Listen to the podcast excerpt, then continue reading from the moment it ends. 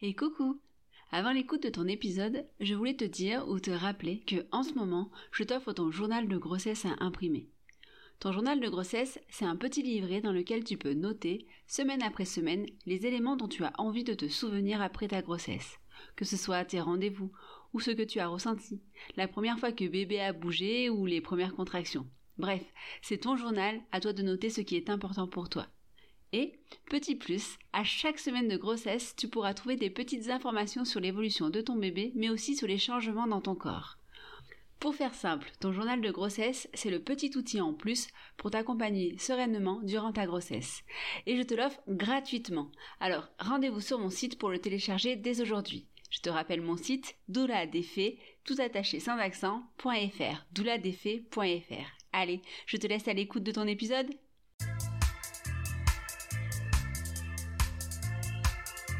Bonjour, je m'appelle Mélanie et vous écoutez La puissance maternelle un podcast dédié aux femmes et à leur regard sur la maternité. Des récits de vie, des partages d'expériences et bien plus encore. Mes invités vont tour à tour vous raconter leur parcours de femme et de mère et comment elles se sont trouvées, à un moment, grâce à la maternité, plus puissantes. Laissez-vous porter par leur voix, quelques-unes parmi tant d'autres, parce que toutes les femmes méritent d'être entendues. Vous êtes sur la puissance maternelle et je vous souhaite une bonne écoute.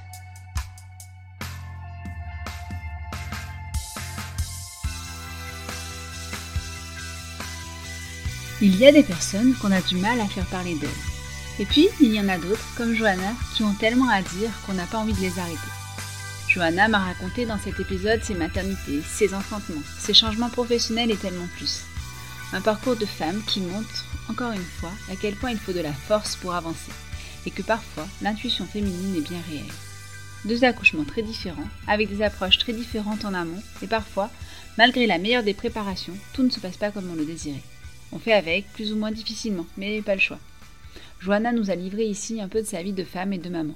Je vous souhaite une belle écoute. Euh, bonjour Johanna. Bonjour. Et merci euh, d'avoir accepté euh, mon invitation au podcast. Ah bah avec plaisir. Avant qu'on commence, est-ce que tu pourrais un peu nous parler de toi, te présenter de manière générale, qui tu es, qu'est-ce que tu fais dans la vie oui, ouais, ouais. Bah alors, euh, moi, je suis Johanna, j'ai 30 ans, euh, enfin. Euh, et je, suis maman de, deux enfants, donc Olivia qui a 4 ans et demi et Mathis qui va avoir un an dans, dans 10 jours. je le vis pas très bien. les premiers anniversaires, c'est pas la joie pour moi. et puis dans la vie, bah, écoute, j'ai été en congé parental après la naissance de Mathis. Euh, j'ai repris le 1er février et je fais un métier euh, passionnant qui est celui d'approvisionneuse euh, pour, pour, un, comment dire, pour un, supermarché en ligne en fait. Donc ça consiste à passer les commandes auprès des fournisseurs pour approvisionner l'entrepôt et que les clients puissent faire leurs courses. Et c'est génial, je fais ça toute la journée. Ça a l'air ravie. c'est pas, voilà, c'est pas passionnant. Moi, ça me passionne pas, en tout cas, voilà, personnellement. Il y en a que ça passionne Peut-être. Mais j'avoue que présenter comme tu le fais, euh, effectivement, je comprends. ok. Euh, euh, est-ce que tu peux nous dire comment tu es arrivée dans la maternité? Est-ce que c'était une envie depuis toute petite, comme certaines petites filles ont, je serai maman tout depuis Peut-être qu'elle a 203 ans, ou est-ce que c'est arrivé tardivement un peu? Ou est-ce que tu n'y as pas pensé jusqu'à ce que ce soit le moment euh? Euh, Alors moi, non, moi, ça a toujours été... Euh, il n'y avait pas d'alternative possible. C'est je serai maman. Fin de l'histoire. Il n'y avait pas de, pas de possibilité envisageable. Donc euh, non, non, moi depuis toute petite, je sais que je serai maman. Euh, c'est genre la suite logique. C'est euh, comme j'explique à mon conjoint, j'ai pas beaucoup de rêves dans la vie. J'en avais deux, être maman et être mariée. Bon, j'en ai un sur deux. déjà bien. deux fois. ouais, c'est déjà pas mal. Je pense que ça reste quand même le meilleur. Donc, donc, donc c'est déjà très bien. Mais ouais, non, non, moi je, je, je sais depuis toujours. j'ai, enfin, ouais. Quand j'essaye d'y réfléchir, de me dire, OK, quand est-ce que je me suis dit que j'allais être maman? Mais en fait, toujours, il n'y a, pas eu de. Ouais, il n'y avait pas d'alternative. Je, il était hors de question que je ne sois pas maman. J'aurais pas pu être avec quelqu'un qui ne voulait pas d'enfant ou qui ne savait pas. Ou non, je, je, serais maman. Pardon. Non, il n'y a pas de. Ok, bon, bah, c'est bien d'avoir trouvé quelqu'un euh, qui, euh, qui était euh, dans le même projet que toi, parce que c'est vrai que c'est pas facile quand, quand on partage pas ce genre de projet à deux, quoi. Ouais, non, c'est clair. Je pense, je pense que c'est quelque chose qui doit être assez lourd d'aimer une personne qui n'a pas, qui a pas ce projet-là, alors que nous-mêmes on l'a. Je pense que je pense qu'il y a un certain combat intérieur qui doit se faire et ça doit vraiment pas être évident à vivre. J'avoue, ça doit pas être facile. Euh, ok, donc toujours l'envie d'être maman, tes rêves, pas de souci. Et euh, du coup, comment c'est arrivé euh, la, ta première grossesse avant? Est-ce que ça a été long? Est-ce qu'il y a eu beaucoup d'essais ou est-ce que ça a été rapide? Est-ce que alors, alors comment c'est arrivé? Eh bien, écoute, on, on vivait avec mon conjoint donc dans, dans un appartement. Euh, on avait tous les deux euh, des, on avait tous les deux euh, on n'avait pas parlé vraiment enfin on savait qu'on voulait des enfants c'était un de nos projets c'était logique quoi. On savait que tous les deux on voulait des enfants mais bon on n'avait pas parlé là sur le moment lui il voulait avant d'avoir des enfants il voulait acheter une maison pour, bah, pour avoir plus grand parce que dans l'appartement on n'avait qu'une seule chambre. Et pour lui c'était genre hors de question. Et moi je voulais être mariée avant d'avoir des enfants et du coup, euh, en fait, je sais pas, euh, je, ne pourrais pas expliquer pourquoi, mais euh, en fait, il a eu 33 ans et genre, j'ai paniqué. mais vraiment, d'un coup, j'ai paniqué et je lui ai dit, mais alors, faut savoir qu'on a, on a un certain écart d'âge. on a 8 ans et demi d'écart. Il est plus vieux. Donc, moi, j'avais, quand on en a parlé, du coup, j'avais 24 ans. Et, et pour moi, ouais, quand il a eu 33 ans, je ne sais pas pourquoi, mais j'ai paniqué. Je me suis dit, mais attends, c'est pas possible. Euh, admettons qu'on se dise, OK, on lance une grossesse pour que tu sois papa à 35. Euh, j'ai 35, c'est dans deux ans, c'est impossible. En deux ans, on n'aura pas euh, fait un mariage, acheté une maison, changé de voiture et puis lancé une grossesse et puis accoucher. Enfin, c'est pas possible. Enfin, vraiment, je ne sais pas pourquoi j'ai paniqué. Quoi. Et je lui ai dit, écoute, moi, je suis prête à faire la concession de ne pas être mariée, mais il faut que tu fasses une croix sur le fait d'avoir une maison avant d'avoir des enfants. Euh, et puis de toute façon, on sait que ce serait temporaire. Euh, voilà, on, lance la grossesse, machin. Et puis si, euh, si le, bébé il naît quand on est à l'appartement, bah tant pis. on sait que ce sera temporaire et que vite derrière, on, cherchera une maison. Et contre toute attente, moi je me suis dit, punaise, ça va être une bataille, je vais sortir les rames et tout ça. Et en fait, pas du tout. Il m'a répondu direct, oui, je suis tout à fait d'accord avec toi. Du coup, on s'est dit, OK. Euh, donc c'était parti. Alors moi, je, savais que je voulais être maman. Il y avait, euh, j'avais pas trop de doute là, enfin zéro doute là-dessus. Euh, mais voilà, j'ai pris rendez-vous avec le gynéco. Je, prenais déjà plus la pilule depuis. donc là, je te parle de ça. Lui, il est, il est, il est de mai. donc je prenais plus la pilule depuis juin de, la même année parce que parce que par oubli, en fait, un jour j'ai oublié d'aller la. J'ai pas fait attention, j'en avais plus et il fallait que je la reprenne et bah, du coup je me suis retrouvée sans plaquette je me suis dit un jour, deux jours, et puis au troisième jour, j'ai dit, bon, je l'ai toujours pas reprise, laisse tomber, je vais sauter ce mois-ci. Et en fait, euh, je ne l'ai pas reprise, euh, j'en ai parlé, je, je lui ai dit, écoute, euh, je ne je peux pas t'expliquer, mais je me sens mieux sans, donc j'ai n'ai pas envie de reprendre la pilule. il m'a dit, ok, bah, de toute façon, c'est ton corps, donc je ne vais pas t'obliger à, prendre quelque chose, donc il n'y a pas de souci.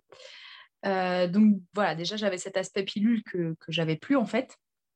Et je suis quand même allée voir le gynéco, je lui en ai parlé, donc il m'a prescrit la, la, la vitamine B9. Mhm. Euh, je ne sais plus son, son, petit nom là. Euh, je ne sais plus son nom, mais voilà, celle-là. Hein. donc il m'a prescrit ça, euh, et puis il m'avait fait un, un, examen sanguin pour voir si, si, tout allait bien, quoi. Enfin voilà. et puis après, bah, c'était parti, quoi. Et, et alors, ce qu'il y a, moi, mon, ma particularité, c'est que ma maman, après moi, a eu des difficultés. On avait dit à ma mère euh, qu'après moi, elle était stérile et qu'elle ne pourrait plus avoir d'enfants. alors, elle a eu ma petite sœur quatre ans et demi après moi. On lui a dit bah, profitez-en parce que bah, la, chance s'est produite, mais elle ne se reproduira pas. Mm-hmm. Elle s'est reproduite huit ans et demi après. Ah oui. bah, plus de contraception. Enfin, on lui avait dit qu'elle pouvait plus avoir d'enfants, donc pas de contraception. Et boum, huit ans et demi après, euh, elle était au bout de sa vie un peu. Ça fait un sacré écart. Ouais, ça fait pas mal d'écart. Du coup, moi, j'ai une petite sœur, j'avais 12 ans et demi, donc euh, je, m'en suis beaucoup occupée. J'étais un peu sa deuxième maman. Et, donc, voilà. Et du coup, moi, je suis restée avec ça, euh, genre à peu près à partir de 15 ans, je vais te dire, euh, quand j'ai pu prendre conscience de ça vraiment. Et depuis cet âge-là, je m'étais dit, punaise, mais en fait, euh, bah, ma mère, elle a eu de la chance, mais si j'ai le même problème, j'aurais peut-être pas autant de chance. Et du coup, je suis partie euh, avec l'intention de faire un bébé avec cette idée-là. D'accord. Donc, vraiment, euh, ça a été vraiment. Enfin, j'étais hyper stressée, j'étais hyper. Enfin, c'était super compliqué. Enfin, super compliqué dans ma tête. Hein. Ouais, ça met de la pression, quoi. Voilà, exactement. Du coup, monsieur, je lui mets de la pression aussi. et je suis pas d'accord avec ça d'ailleurs. Euh, et, puis, euh, et puis en août, euh, donc on, a commencé les essais et tout ça. Puis en août, j'ai perdu mon grand-père, qui a été en fait un des. Le premier décès, je vais te dire, dans mon entourage et dans ma famille, où j'étais pleinement consciente, en fait, où j'étais quand même adulte, donc je, comprenais bien ce qui se passait. Et, et donc, je pense que ça a été un choc, ce qui fait qu'en septembre, je, te dis je pense, hein, mais je pense que c'est ce qui s'est passé. Je pense qu'en septembre, du coup, j'ai pas eu mes règles. Donc, on a pensé que j'étais enceinte. J'ai fait un test. Il était positif. Et à la fin de la journée, la prise de sang a révélé qu'il était négatif. Mmh. Donc, ça a été. Euh, Les montagnes russes. voilà, exactement. Une grosse claque dans la tronche. Euh, oh, je dis, j'ai dit tronche, c'est pas très beau. ça a été un peu une grosse claque. Et, euh, et puis, en fait, de là, euh, de là donc je, suis retournée voir le gynéco, je lui ai dit, ben, je comprends pas, machin. Donc il m'a dit, bah, écoutez, ça arrive. Euh, après, moi, de mon côté, je m'étais un peu renseignée et j'avais lu que bah, un choc émotionnel pouvait euh, bloquer une ovulation et tout ça. Donc finalement, je pense que c'est ce qui s'est passé à ce moment-là. Et puis donc le gynéco m'a donné de la, progestérone pour relancer mes règles. donc elles sont arrivées, machin. et puis on s'est dit, ok, ben, on recommence, on, on, continue quoi. Et en octobre, pareil, euh, euh, octobre ou novembre, euh, bon, je ne sais plus, on allait partir en vacances, donc on avait bah, les vacances sont décalées par rapport aux vacances scolaires, donc ça devait être plutôt novembre. Et puis au moment de partir, toujours pas mes règles et tout, le jour de partir, toujours pas mes règles, je dis bon, bah écoute, je, vais faire un test et puis on verra bien. Et le test était négatif. Je dis bon, de toute façon, je ne me sentais pas enceinte. J'ai écoute, je vais pas reprendre le truc, là, la progestérone, je vais pas la reprendre. De toute façon, mes règles, elles vont forcément revenir à un moment on n'a qu'à les laisser revenir et puis on verra bien. Et, euh, et puis du coup, on est parti en vacances parce que cette année-là, du coup, j'ai eu 25 ans et mon conjoint, il m'a offert 4, euh, euh, jours, 3 jours, je sais plus, en, en thalasso, tout inclus. Ah, sympa. Oh, c'était génial. tu m'étonnes. et puis du coup, en fait, on avait fait un petit circuit un peu en partant de chez nous, puis vers le centre de la France, et on, on a remonté vers, Strasbourg et tout ça. Enfin, on avait fait un, truc sur une semaine euh, en s'arrêtant donc les, les 3-4 jours là, à la Thalasso. Et puis, euh, au moment où on part de la Thalasso, euh, coup de chance quand même, au moment où on part de la Thalasso pour continuer un peu notre voyage, bam, mes règles qui arrivent. Mmh, bon, ça va, juste après. Ouais, juste après, nickel. je dis, bon, bah, très bien, au moins elles arrivent. Bon, alors j'ai eu super mal cette fois-là. Et j'ai souvent eu des règles douloureuses, mais euh, là, ça faisait un moment que ça n'était pas arrivé. Et là, j'ai douillé. Et, euh, et puis, euh, puis bon, bah ok, quoi. Enfin, ok, bah, les règles sont là. j'ai pas la progestérone. C'est bon, mon cycle s'est remis tranquille. il s'est remis en route tout seul. C'est bien. Et puis, on a continué nos essais. Et, puis, j'ai et puis, puis j'ai commencé à avoir mal au sein, en fait. Voilà, j'ai commencé à avoir mal au sein. Euh, et puis j'ai. Alors, du coup, j'avais le fait qu'il n'y ait pas eu mes règles en septembre, que j'ai fait un peu faux, positif et tout ça. Euh, je pense que ça m'a mis une petite claque et je me suis dit, ok, Joanna, t'arrêtes tes, bêtises, tu t'arrêtes de réfléchir comme si que euh, c'est pas parce que ta mère elle a eu un problème que toi tu vas en avoir. Je me suis dit, non, pas du tout. C'est, on va pas partir de ce, de ce principe-là. bah oui, ça n'a pas été facile pour elle, mais elle a quand même eu des enfants. Euh, bah, peut-être que toi, tu n'as juste pas ce problème-là, en fait. Donc, euh, on, va, on verra. Advienne que pourra. Et du coup, euh, voilà. Et du coup, après, le, après la thalasso, après mes règles et tout ça, on a remis en, route les essais. Et, là, j'ai commencé à avoir mal au sein. Et si tu veux, je m'en suis pas préoccupée. Je me suis dit, oh, je vais avoir mes règles dans pas longtemps. et puis, au bout d'une semaine de, de, douleur, je me suis dit, oh, c'est quand même un peu bizarre c'est bizarre quand même que j'ai mal au sein comme ça. Et, et, puis je me suis dit, bon, bon bah peut-être finalement. Et puis je me suis dit, bon, je vais aller faire un test. C'est un peu tôt, mais je vais aller faire un test parce que du coup, je n'avais pas calculé comme il fallait, je pense. Enfin, et je me suis dit, je vais aller faire un test. Et puis, bah, s'il est négatif, au moins, je vais me le sortir de la tête et puis on verra. Et du coup, c'était un soir, et je... c'était un soir, c'est un bon souvenir. Parce que du coup, c'était un soir. Et en sortant du travail, j'en ai parlé à une collègue, je lui ai dit, écoute, elle me dit, bah, écoute, fais un test et puis tu verras bien. Et j'avais été en fait au collège de ma sœur, du coup de ma sœur que j'ai eue à 12 ans et demi, parce qu'elle elle récupérait son, son bulletin et, c'était un, de mes anciens profs qui, qui, lui rendait, enfin qui voyait avec ma mère. Et du coup, ma mère m'avait dit et du coup, j'y suis allée. Et puis en sortant du collège, je dis à ma mère, bah oui, je vais venir, machin. Et sauf que ça me trottait trop, il fallait trop que je fasse ce test. Du coup, je me suis arrêtée à la pharmacie et, et puis j'ai acheté un test. Et, et j'allais appeler ma mère, j'allais pour appeler ma mère pour lui dire bah, écoute, en fait, je viens pas parce que j'ai des trucs à faire, machin. Et en fait, elle a décroché, elle me dit bah, qu'est-ce que tu fais, la pharmacie? Et du coup, je me ah. retrouve un peu bête et j'ai dit bah, bah, bah, écoute, j'arrive. Et du coup, j'arrive. Donc, ma mère était au courant des. Enfin, mes, mes, deux parents d'ailleurs étaient au courant des essais parce qu'en septembre, du coup, comme j'avais eu un faux positif, je m'étais un peu effondrée et du coup, je leur en avais parlé. Et, du coup, du coup j'arrive, je déballe mon test. Comme c'était en fin de journée, j'ai pris un verre, j'ai fait pipi dans le verre. Je suis arrivée sur la table, à la table de à manger, je l'ai posé, j'ai sorti le test. Ma mère était au téléphone, du coup, elle n'a pas eu le temps de dire ouf. J'ai plongé le test dans le, dans le, dans le verre. Et, et puis, et, il y avait donc il y avait ma mère, il y avait ma grand-mère, il y avait ma petite sœur. Et, et puis ma mère, me dit non, mais qu'est-ce que tu fais et tout. Donc elle raccroche, elle me dit, je dis écoute maman, je ne sais pas, mais voilà, on le fait et puis on verra bien. Euh, et puis du coup, voilà, je laisse le temps, je rebouche, machin, et puis j'observe le test. Et du coup, ma soeur, me dit, bah là, il y a un trait là. Et je lui dis, mais non, il n'y a pas de trait, c'est le trait de contrôle. Et puis elle me dit, mais non, mais là, il y a un trait là. Et en fait, là, petit à petit, je commence à voir le trait s'afficher. Du coup, je commence un peu à faire, Et ma mère, elle a attrapé le test, elle a dit, non, attends, tu attends, il faut attendre combien de temps? Mais tu sais, elle, comment dire, elle, si tu veux, elle essayait de le cacher de moi, mais en même temps, elle l'avait en l'air, donc je continuais à le voir et j'étais ah non mais maman, maman, regarde, non non mais maman, regarde. Et puis elle me dit, elle me dit combien de temps faut attendre, donc je sais plus, c'était une ou trois minutes, je sais plus. Et, euh, et puis elle me dit non bah donc t'attends. Et euh, et puis elle n'a pas attendu tout le temps et en fait à un moment elle a regardé le test et là il était clairement positif. Elle m'a dit oui bon non bah là c'est bon, il est positif quoi. Super. Euh, du coup, bah, du coup, j'ai découvert ma grossesse avec euh, ma grand-mère, ma petite sœur et ma mère, une de mes petites sœurs et ma mère. Et puis du coup, j'étais là, euh, punaise, mais bon, bah, je, fonce au labo parce qu'il était déjà quasiment 18h. Je dis, bah, je vais au labo, je vais faire la prise de sang quand même pour vérifier et tout ça. Puis ma mère, elle me dit, il bah, faut pas que tu le dises à Pedro. Du coup, je lui dis, bah, non, non, parce que bon, je ne peux pas lui refaire le coup de, septembre, donc je vais, je vais attendre. Euh, je lui dis, bah, écoute, c'est pas grave, ce soir, je vais me coucher de bonne heure euh, pour, euh, voilà, pour être sûr de rien dire, je, vais me coucher tôt.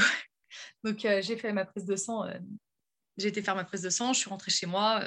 la soirée s'est passée, j'ai été vraiment me coucher très tôt. J'ai dit, oh, je suis fatiguée.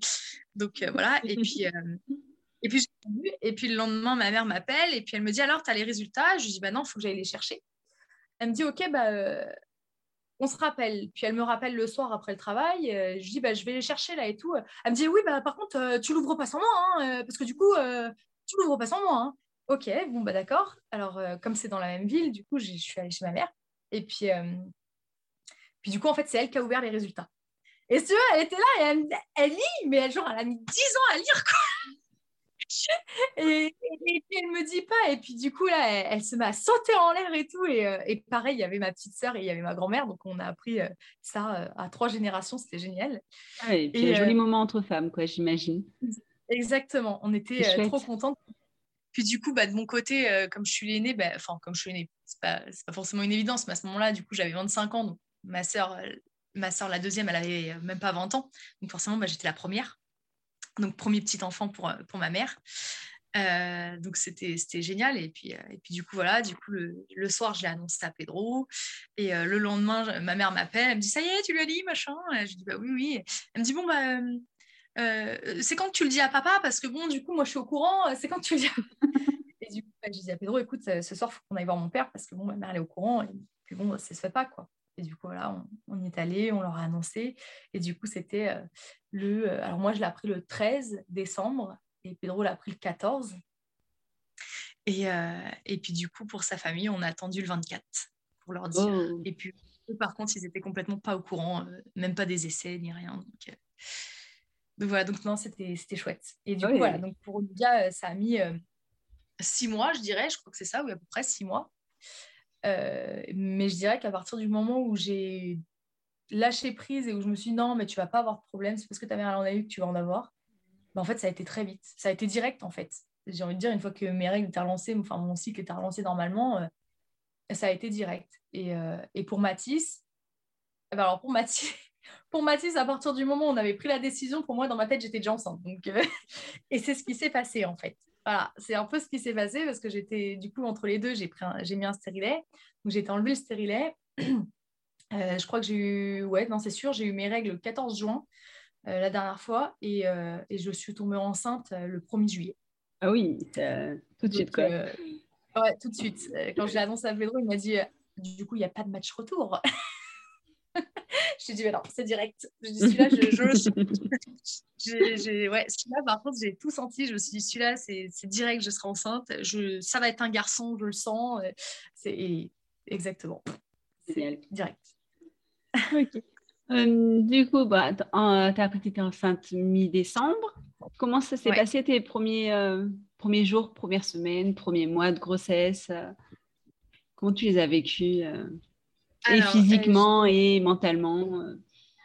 Alors, je les ai bien vécus. Euh, donc, pour Olivia, la douleur, ça a été vraiment euh, les seins. Alors, ça, ça a été vraiment l'horreur, mais j'avais deux poids, quoi. C'était... J'ai même été acheter des brassières pour pouvoir dormir la nuit parce que ne serait-ce que de me retourner ah avec la pesanteur, le geste, enfin, c'était l'horreur. À chaque fois que je me levais le matin, je devais me tenir les seins parce que, tu sais, pour les reposer doucement, tu vois, parce que sinon, c'était l'horreur.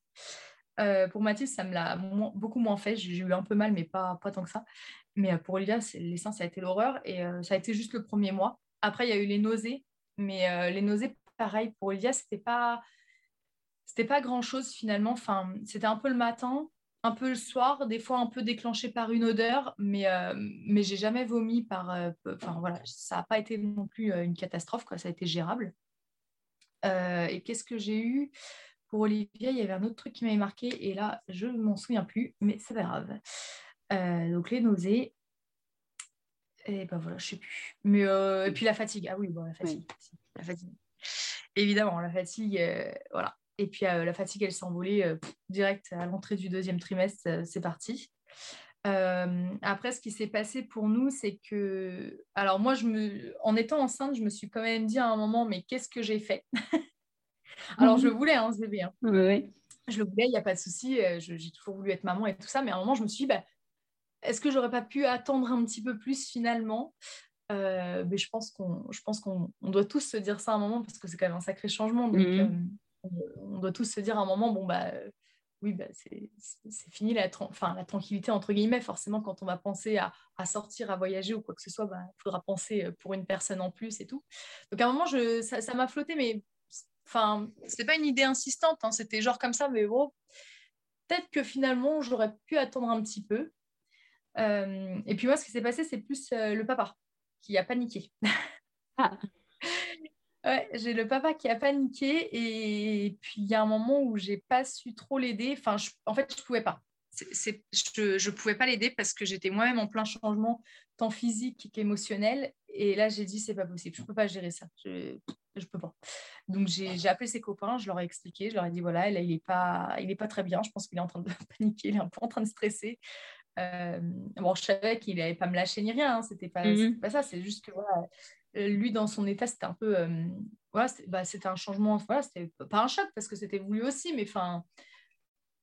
Bon, ça reste un chamboulement quand même. Quoi. Il, avait peur de ne pas savoir faire, peur de ne pas être un bon papa, ou enfin toutes les peurs qu'on peut avoir en tant que papa. Quoi. Euh, et, du coup, voilà, j'ai appelé ses copains, je leur ai dit, écoutez, moi, je ne peux pas, je ne peux pas me gérer, moi, mes émotions, mon changement d'état euh, physique. Et lui, là, ce n'était pas possible. Ah donc, euh, donc, après, je sais qu'il a discuté un peu avec ses copains. moi, je l'ai rassuré aussi comme je pouvais. Et puis, et puis en vérité, en vérité, il est génial. Quoi. Il fallait juste que le bébé sorte et qu'il commence à s'en occuper pour comprendre que ça allait bien se passer et qu'il allait assurer. Quoi. Et euh, mais euh, non, non, bah, sinon ça s'est plutôt bien passé. Après, moi j'ai eu une sciatique euh, au deuxième trimestre, donc j'ai été arrêtée un mois. Puis, puis, puis, ça m'a un peu saoulée. Donc, j'ai dit à l'employeur, à mon employeur à l'époque, j'aurais dit bah, écoutez, moi, je veux reprendre le travail, mais par contre, il faut me trouver un poste où je serais assise parce qu'à l'époque, du coup, je, je, bougeais beaucoup.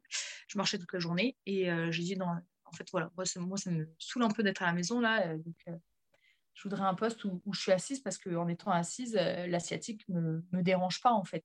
C'est vraiment le fait de marcher qui, la déclenche. Donc, euh, voilà. Donc j'ai bah, eu un poste euh, assise quoi. J'ai retrouvé mon poste de début quoi.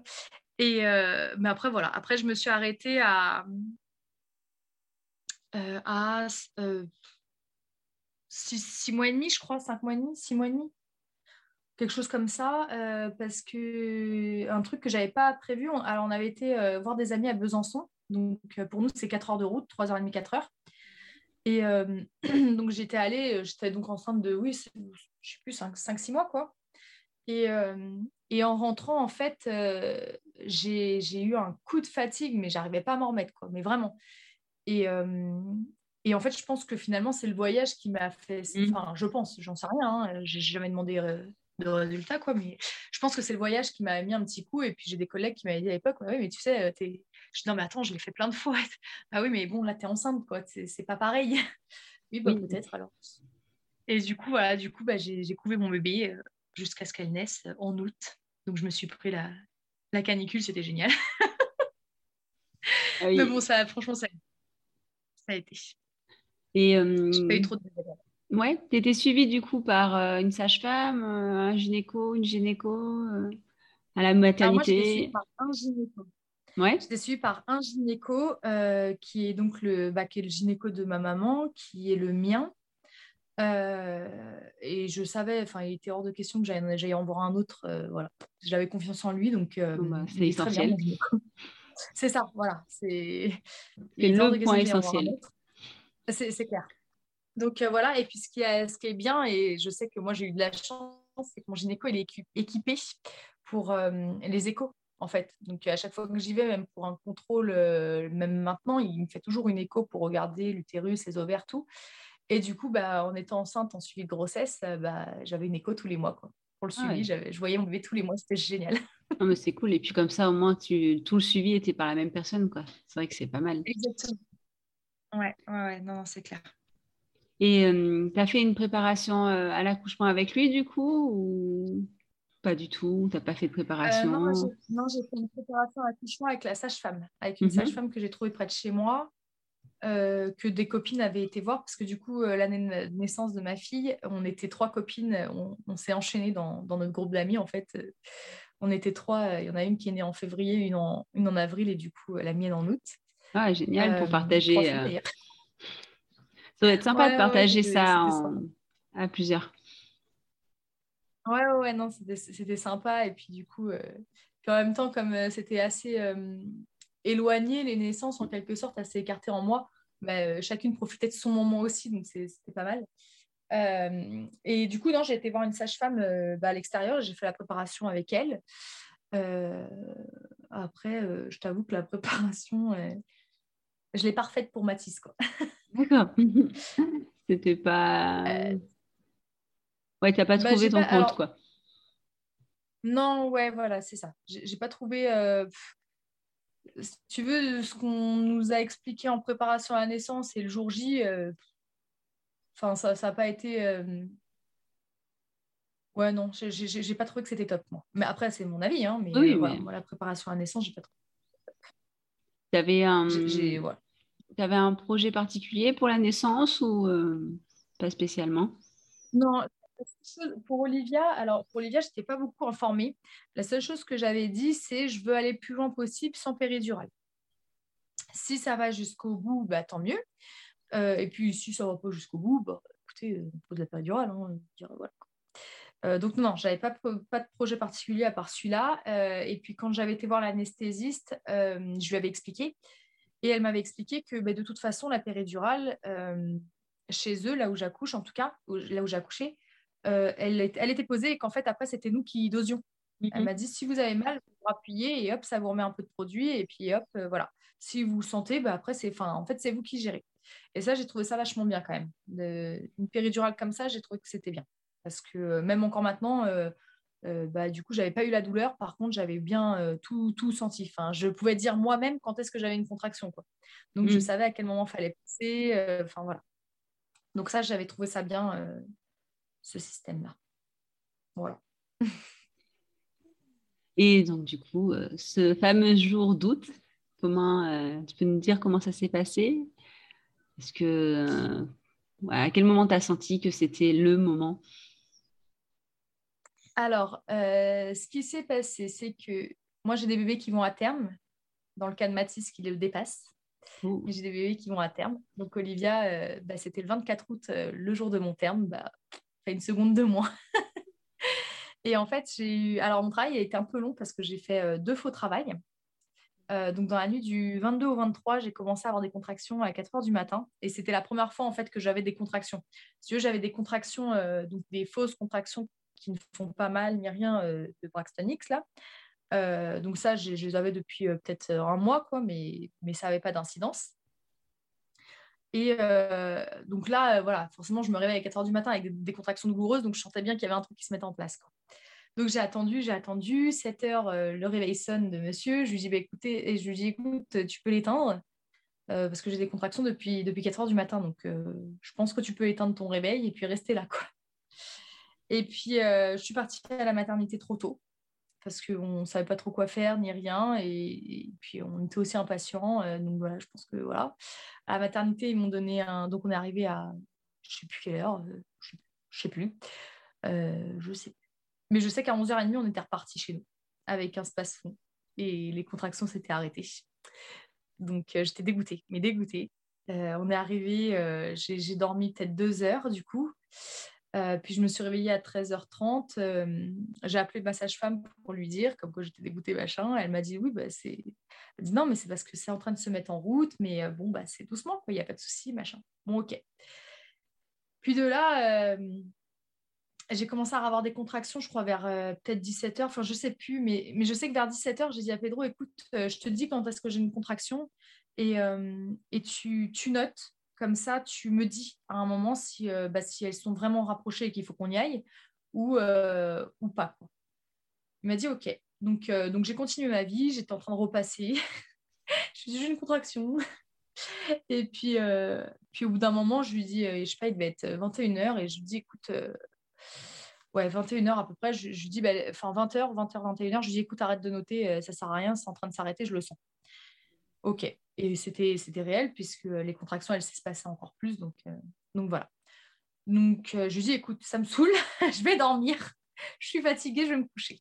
Donc 21h30, j'étais en train de dormir. Et puis 23h30, bam, j'ai été réveillée par une contraction, mais vraiment forte, quoi. Et, et je me suis rendormie. Et ça a été comme ça euh, toutes les demi-heures. Et en fait, je me rendormais entre chaque contraction jusqu'à 2 euh, heures du matin. Et à 2 heures, j'ai arrêté de me rendormir parce que en fait, c'est hyper désagréable d'être réveillé par une contraction. C'est pas ce qu'il y a de plus agréable au monde. Oh, ouais. de, façon générale. D'être réveillé par une douleur, c'est pas agréable. Euh, et du coup, j'ai dit, bon, je laisse tomber. Et Pedro, il me dit, bah, de toute façon, moi, j'ai pas dormi parce que à chaque fois que tu avais une contraction, que que tu étais sur le point d'avoir une contraction, je le, savais parce que tu commençais à te dire, enfin, il y avait ton corps, il y avait quelque chose qui se passait, donc je, le sentais. Il me dit, du coup, j'ai continué à compter. Ok, donc j'étais à peu près à toutes les euh, euh, entre 7 et 5 minutes, quoi. ça dépendait des contractions, mais voilà, à peu près. Et puis du coup, on est resté comme ça, j'ai fait du ballon, machin. Et euh, vers 3 heures du matin, on a commencé à se dire, bon, Pedro, il n'en pouvait plus parce qu'il me disait, mais je ne sais plus quoi faire pour toi, je ne sais plus quoi faire. Euh, et, là, les contractions commençaient à se rapprocher. Donc, entre 3h et 3h30, elles sont passées à toutes les 2-3 minutes. Donc là, on s'est dit, OK, on y va. C'est bon. Donc, à 3h, je les ai appelés, je leur ai dit que j'arrivais. Euh, et donc, à 3h30, on est arrivé. Euh, et puis, donc, ils nous ont enfin, ils m'ont ausculté. Et donc, la veille, j'y étais quand même allée. Hein, la veille, j'étais dilatée à un doigt serré. et là, je suis arrivée, j'étais à un doigt large. Je me dis non, mais il se fout de ma gueule, ce corps. je me dis, tout ce travail pour euh, passer de serré à large, c'est génial. Et puis, euh, du coup, elle me dit, bah, je vais vous donner du space-fond. OK. Donc, j'étais ravie. Je me suis dit, bon, laisse tomber. Euh, un doigt large, on va rentrer à la maison encore, c'est sûr. elle me donne du spasson, moi je continue à avoir mes contractions, elle m'amène un ballon, machin. Et puis, et puis je demande à Pedro, bah, ça fait combien de temps que j'ai pris le spasson Et puis il me dit, au bout d'un moment, il me dit, bah, ça, fait, ça fait plus d'une demi-heure. Et je lui dis, bah, je lui dis, c'est bon, je lui dis, c'est bon, c'est bon c'est bon, on reste. Le travail est réellement en route là. Ça s'est pas arrêté du coup parce que bah, ça faisait plus d'une demi-heure que j'avais pris le spasson. Les contractions, elles ont continué. Donc euh, j'ai dit c'est bon là, c'est la bonne, c'est sûr.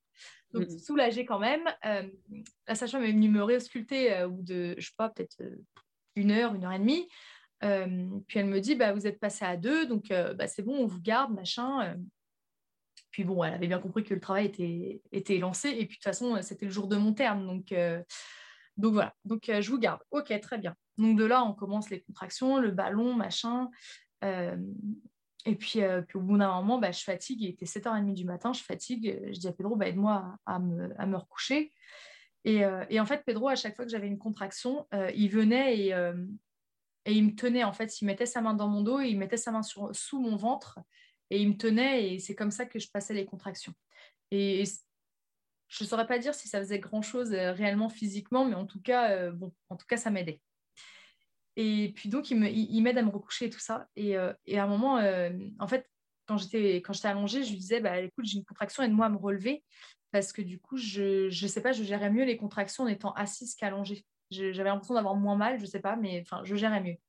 Et là, du coup, je lui tends la main il me lève et en me, levant, mais j'ai eu une contraction, mais j'ai cru que tout mon ventre se déchirait. Je me suis dit, c'est pas possible, tout est en train de craquer à l'intérieur, c'était l'horreur. Et euh, elle a duré super longtemps. Et puis, euh, Pedro il me dit, bah, qu'est-ce que je fais? Je les appelle, je les appelle. Et en fait, la contraction est passée, donc j'ai dit, bah non, les appelle pas, euh, c'est bon, les appelle pas. Et rebelote, re une contraction comme ça. Du coup, Pedro, il, il les a appelés. Et puis, euh, bon, bah, elles n'ont pas fait grand-chose pour moi parce que de toute façon, elles étaient en train de changer de service. Donc, elle m'a dit, bah, écoutez, on est en train de changer de service, donc euh, on va vous passer en salle d'accouchement de toute façon et tout ça. Donc, euh, je suis passée en salle d'accouchement, il devait être à peu près 8h, 8h, 8h30. Et puis, je sais, je, sais plus. alors, elles m'ont pas ausculté tout de suite. Elles m'ont posé la péridurale. Parce que j'ai dit, c'est bon, là, c'est bon, je craque. péridurale, allez-y. Donc, euh, vers peut-être 9h, euh, j'ai eu la péridurale, donc on s'est reposé un petit peu.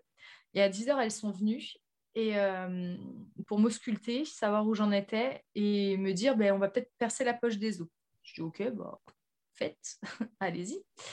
Et donc, elle m'ausculte, elle me dit ben, vous êtes à 4. Alors j'étais dépitée, j'ai dit non, mais attends. je dis attends deux petites secondes. Qu'est-ce que tu veux? Bah, Tu me fais un bisou et tu t'en vas. D'accord? Allez, va. Ah, une dame. Oh, voilà ma fille. Bonjour. Bonjour. Elle s'appelle Mélanie, elle aussi. Comme mon autre copine Mélanie. Allez, file, c'est bon. Hop, tu refermes la porte. Ok, bah, je vais la refermer moi-même. Désolée. Il n'y a pas de souci. Elle, elle, adore faire sa petite mère. moi, j'ai la même. Ça va, moi, elle se cache. Donc voilà, du coup, à 10h, elle m'ausculte. Elle me dit, ben, vous êtes à 4. Génial. Tout ce temps pour être à 4, c'est super, on est bien là. J'ai dit, bon, bah, Pedro, euh, fais une sieste, hein, parce qu'on n'est pas près de hein, on n'est pas près de l'avoir, notre fille. Et puis du coup, elle me perce la poche des os.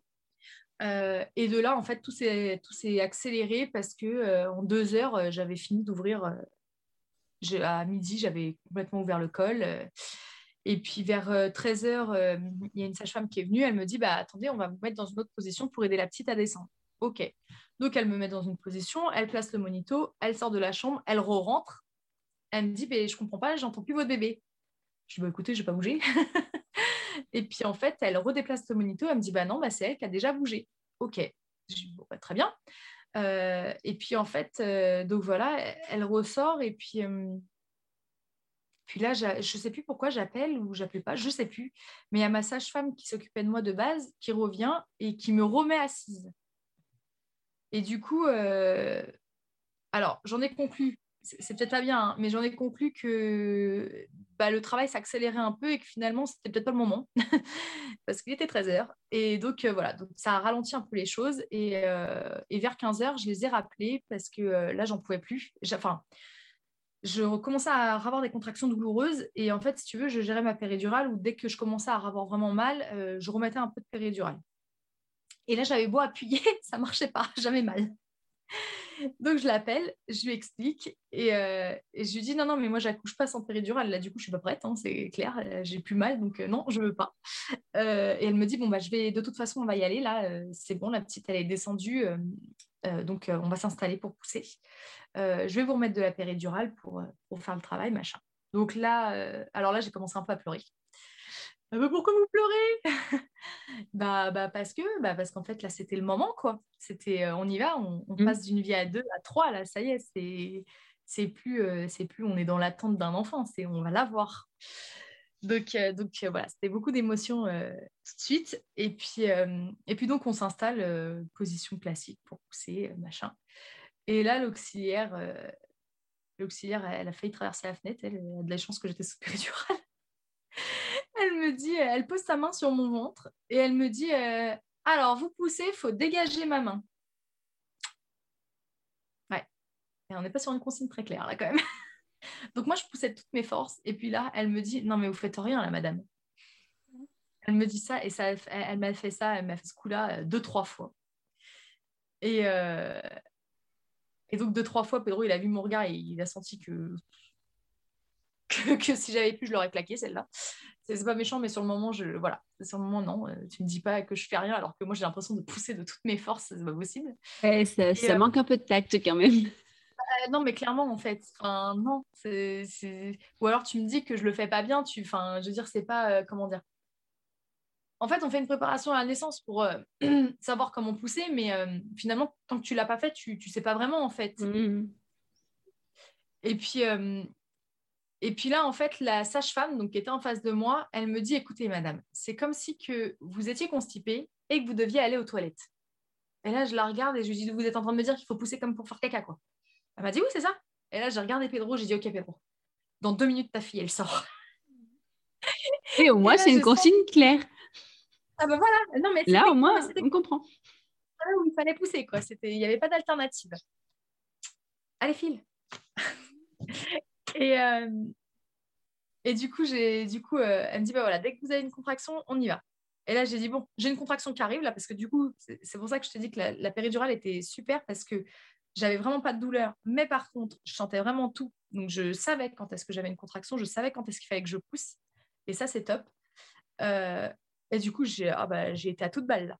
Et, et Pedro, à un moment, alors moi, je voulais pas trop qu'il regarde, mais après, il a fait lui avec son feeling, quoi. Et à un moment, il regarde et il fait juste sa tête comme ça, genre euh, l'air de rien, un petit peu. Euh, je relève, euh, je jette un œil, mais pas trop, quoi.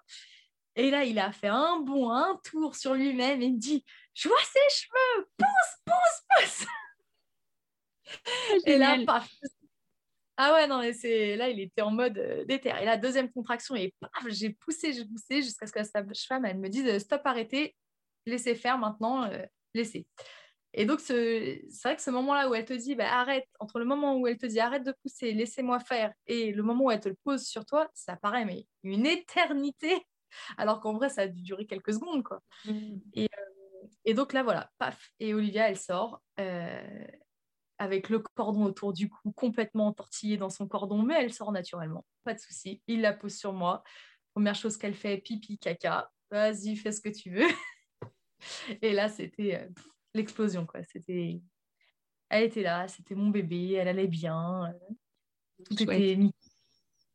Ouais. Et puis du coup, euh, puis du coup, voilà, ils m'ont laissé un petit peu. Après, ils l'ont pris euh, pour l'emmener faire les soins. Donc, j'ai dit à Pedro, tu la suis, hein, tu la lâches pas. donc, il est parti avec elle. Et puis après, ils sont revenus. On me l'a, remis en peau à peau. on a tenté la première tétée, mais elle voulait pas à ce moment-là. Donc, donc ça s'est fait plus tard. Euh, et puis voilà. Voilà mon, mon accouchement pour Olivia. Bon, super. Et du coup, euh, le, le, séjour à la maternité s'est bien passé? Euh, Alors. ah, je suis tombée sur, une, sur un sujet sensible, non non, ça a été. Dans l'ensemble, ça a été. après, bah, en fait, tout le monde n'a pas le même discours. tout le monde ne te dit pas la même chose. Alors moi déjà, on m'a donné un traitement sans même m'ausculter. Donc il y a un, un, ça devait être un infirmier. Donc je lui dis, bah, écoutez, je suppose que ce que je lui dis, il m'a donné un, traitement contre les hémorroïdes. Forcément, j'avais tellement poussé qu'il y a un moment, il doit y avoir un truc là-dedans. Et puis, euh, et puis le lendemain, je dis à la sage enfin là, oui, ça doit être une sage-femme qui est passée, ou je, ne sais plus, bref. Euh, et puis je lui dis, mais en fait, j'ai eu un traitement, mais personne m'a ausculté, donc en fait, euh, on m'a donné ça, mais je, ne sais pas si c'est ça. Enfin, moi, j'en ai pas déjà de base, je donc j'en sais rien. puis donc là, elle m'a ausculté, elle m'a dit, bah si, si, vous avez bien des hémorroïdes. Ok, bon, bah écoutez, vu comment j'ai poussé, de toute façon, ça m'étonne pas, hein, c'est pas grave.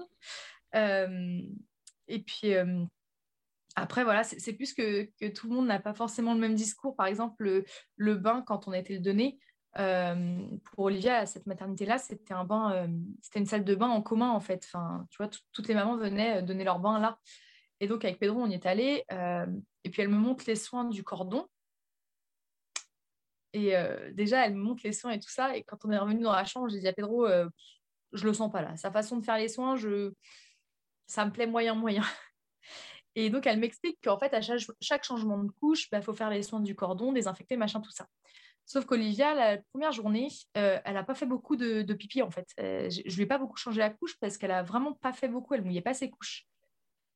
Et si tu veux, c'était le premier jour, donc ça ne m'a pas inquiété. Mais par contre, du coup, bah, le cordon, euh, je n'ai pas pensé, en fait. Je ne me suis pas dit, bah, je ne change pas la couche, mais il faut quand même que je, je, fasse les soins du cordon. Et du coup, le lendemain, on arrive, enfin, j'ouvre la couche le lendemain matin, je dis, putain, le cordon, ça ne va pas. Euh, je dis, il faut que je leur demande qu'ils me remontent parce que là, ça va pas. Déjà, cette technique, euh, elle me plaît pas. Je, sens bien qu'elle va. je, ne vois pas ce que je nettoie euh, avec sa technique. donc, il faut que je leur demande qu'ils me remontent parce que là, bon, le cordon, ça va pas. Ok, on retourne au bain. Là, je me fais allumer. Elle me dit, non, mais là, le cordon, ça va pas du tout. Hein. Vous voyez voyez pas que ça pue Je dis, bah si, justement, c'est pour ça que je vous demande de me remontrer le soin. Donc là, elle se radoucit un peu, elle me remontre, et là, euh, la technique qu'elle me montre, bah oui. Euh, donc elles avaient déjà pas la même technique, tu vois. Et là, la technique qu'elle me montre, je me dis, oui, bon, là, oui, là, je vais désinfecter le cordon, c'est sûr. et effectivement, euh, je l'ai dit, pareil, je l'ai redit à Pedro, je dis, bah voilà, là, la technique, là, elle me plaît, c'est bon, je vais réussir à nettoyer le cordon. Et après, voilà, c'était plus ça. Après, le deuxième soir, j'ai eu, en fait, j'ai eu des, des, points parce que j'ai eu des déchirures. Euh, et puis, en plus, la sage-femme qui me dit, en, me, en me raccommandant, me dit non, non, vous n'avez pas grand-chose, juste trois points. Oui, enfin, t'as pas précisé qu'avant ça, tu avais fait de la couture. Mais euh, du coup, donc j'ai commencé, ça a commencé à me démanger, en fait. Ça, me grattait, j'étais, j'étais vraiment pas bien, j'allais sous l'eau froide et tout ça. Et, et donc, on appelle l'infirmière et l'infirmière, elle nous dit, bah, écoutez, si vous voulez, je vous ramène des, des, des pains de glace pour, euh, pour vous soulager. Je dis bah oui, je veux bien, euh, tant qu'à faire, parce que bon, je veux pas passer ma, ma nuit sous, sous la douche. Euh, et puis en fait, elle n'est jamais venue, la pauvre, mais, mais je pense qu'en fait, elle était débordée. Quoi. donc voilà, pareil, on avait demandé, Pedro avait un, un, lit accompagnant, donc ils lui ont installé un petit lit de, fortune, là, on s'en contente, il n'y a pas de souci, mais par contre, il n'avait pas de coussin. Donc, on avait, donc la, première nuit, il a dormi, c'est moi qui lui ai filé mon, mon, oreiller, et puis moi, je dormais avec le coussin d'allaitement. Et euh, le lendemain, on a une amie, euh, bah, la marraine d'Olivia, en fait, qui travaillait euh, dans cet hôpital-là. Donc on lui a dit, elle a dit non mais c'est bon, elle a dit je, vais aller dans mon service, je vais te chercher un coussin parce que non non tu vas pas rester comme ça. Donc c'est elle qui nous a ramené un coussin. mais, mais voilà, c'est plus des petits détails comme ça où je me dis bah, les pauvres quoi. Enfin puis c'est surtout pas le même discours en fait. Voilà. Pas le même discours là c'est dans une période où toi, tu es un petit peu dans le flou euh, déjà, euh, parce que tu as encore la fatigue de l'accouchement, les hormones. Déjà, tu n'es pas dans un état le plus serein possible. Donc, si après, derrière, c'est pas stable. En plus, c'est une découverte aussi pour toi, parce que même si moi, c'était. Euh, enfin, voilà, j'ai toujours voulu être maman. Pour moi, c'était inné d'être maman. Enfin, il n'y avait pas de sujet. Et puis, je me suis occupée beaucoup de ma petite sœur à 12 ans et demi. Donc, si tu veux, je n'avais pas peur de m'occuper d'un enfant parce que. Bah, parce qu'en fait, je savais le faire et je savais que je mmh. savais le faire. Bah, il y avait juste deux, trois points de détail où, voilà, par exemple, quand euh, euh, le premier soir, euh, bah, elle m'a demandé, l'auxiliaire est venue, elle me dit, est-ce que vous avez besoin que je vous montre comment changer la couche et tout ça? Bah, Je lui ai quand même demandé, je lui ai quand même dit oui, quoi. Je lui ai dit, bah oui, je veux bien quand même que vous montriez même si je pense savoir le faire quand même, je, bah, je veux quand même bien, ne serait-ce que pour savoir comment serrer la couche, à quel point, mmh. à quel point pas la couche. Enfin, voilà, j'ai préféré, tu vois, mais, mais c'est vrai que bah, quand tu es jeune maman, que tu sais vraiment rien, euh, parce que moi, voilà, j'ai envie de dire, j'ai eu la chance d'avoir une petite sœur à 12 ans et demi, quoi, donc tu retiens quand même pas mal de choses à 12 ans et demi. Mais quand tu sais vraiment rien, bah, ça doit être un peu déstabilisant, quoi, d'entendre un coup A, un coup B, un coup C. Donc voilà, après, moi, c'est vrai que je faisais un peu à ma sauce. c'est comme quand, après, je l'ai mise au sein et tout ça. puis, en fait, elle bah, elle t'était quand elle se réveillait, quoi. Moi, je la, je, la forçais pas, enfin, je la réveillais pas pour qu'elle tète, quoi. Ah, mais non, non, mais il faut la stimuler, il faut qu'elle boive toutes les trois heures, machin. Écoute, quand elle se réveillera, elle se réveillera. En plus, Olivia, c'était vraiment un bébé où, quand elle dormait, bah non, tu pouvais pas la réveiller, en fait. Hein. Tu, pouvais tenter ta chance, hein, mais tu n'y arrivais pas. Hein. Donc, je me prenais pas. C'est vrai que là-dessus, moi, perso, je me prenais pas la tête où je me disais, bon, c'est bon, elle veut pas boire, elle dort, bah, elle, ne va pas mourir de faim. Hein. Quand elle aura faim, elle va se réveiller de toute façon. Euh, donc moi je me disais ça, mais je me dis euh, une autre maman euh, qui, qui, sait pas ça ou qui voilà qui, pense que vraiment il faut le nourrir toutes les trois heures absolument, c'est vital machin, bah, elle peut vite paniquer quoi en fait. Mm-hmm. Ouais, mais c'est sûr qu'il y a, encore plein de plein de choses à, revoir je pense dans les maternités. Mais comme tu dis, c'est pas forcément de la faute du personnel. Hein. C'est euh, quand elles ont, je sais pas combien de mamans à gérer en même temps, euh, c'est dur. Hein. ah ouais, non, mais c'est clair, c'est clair. Mais moi, je sais que l'infirmière, euh, le soir, là, elle, n'est jamais venue me voir, du coup, mais je, enfin, je n'en ai pas voulu parce que j'ai bien vu qu'elle courait partout, en fait. Mm-hmm.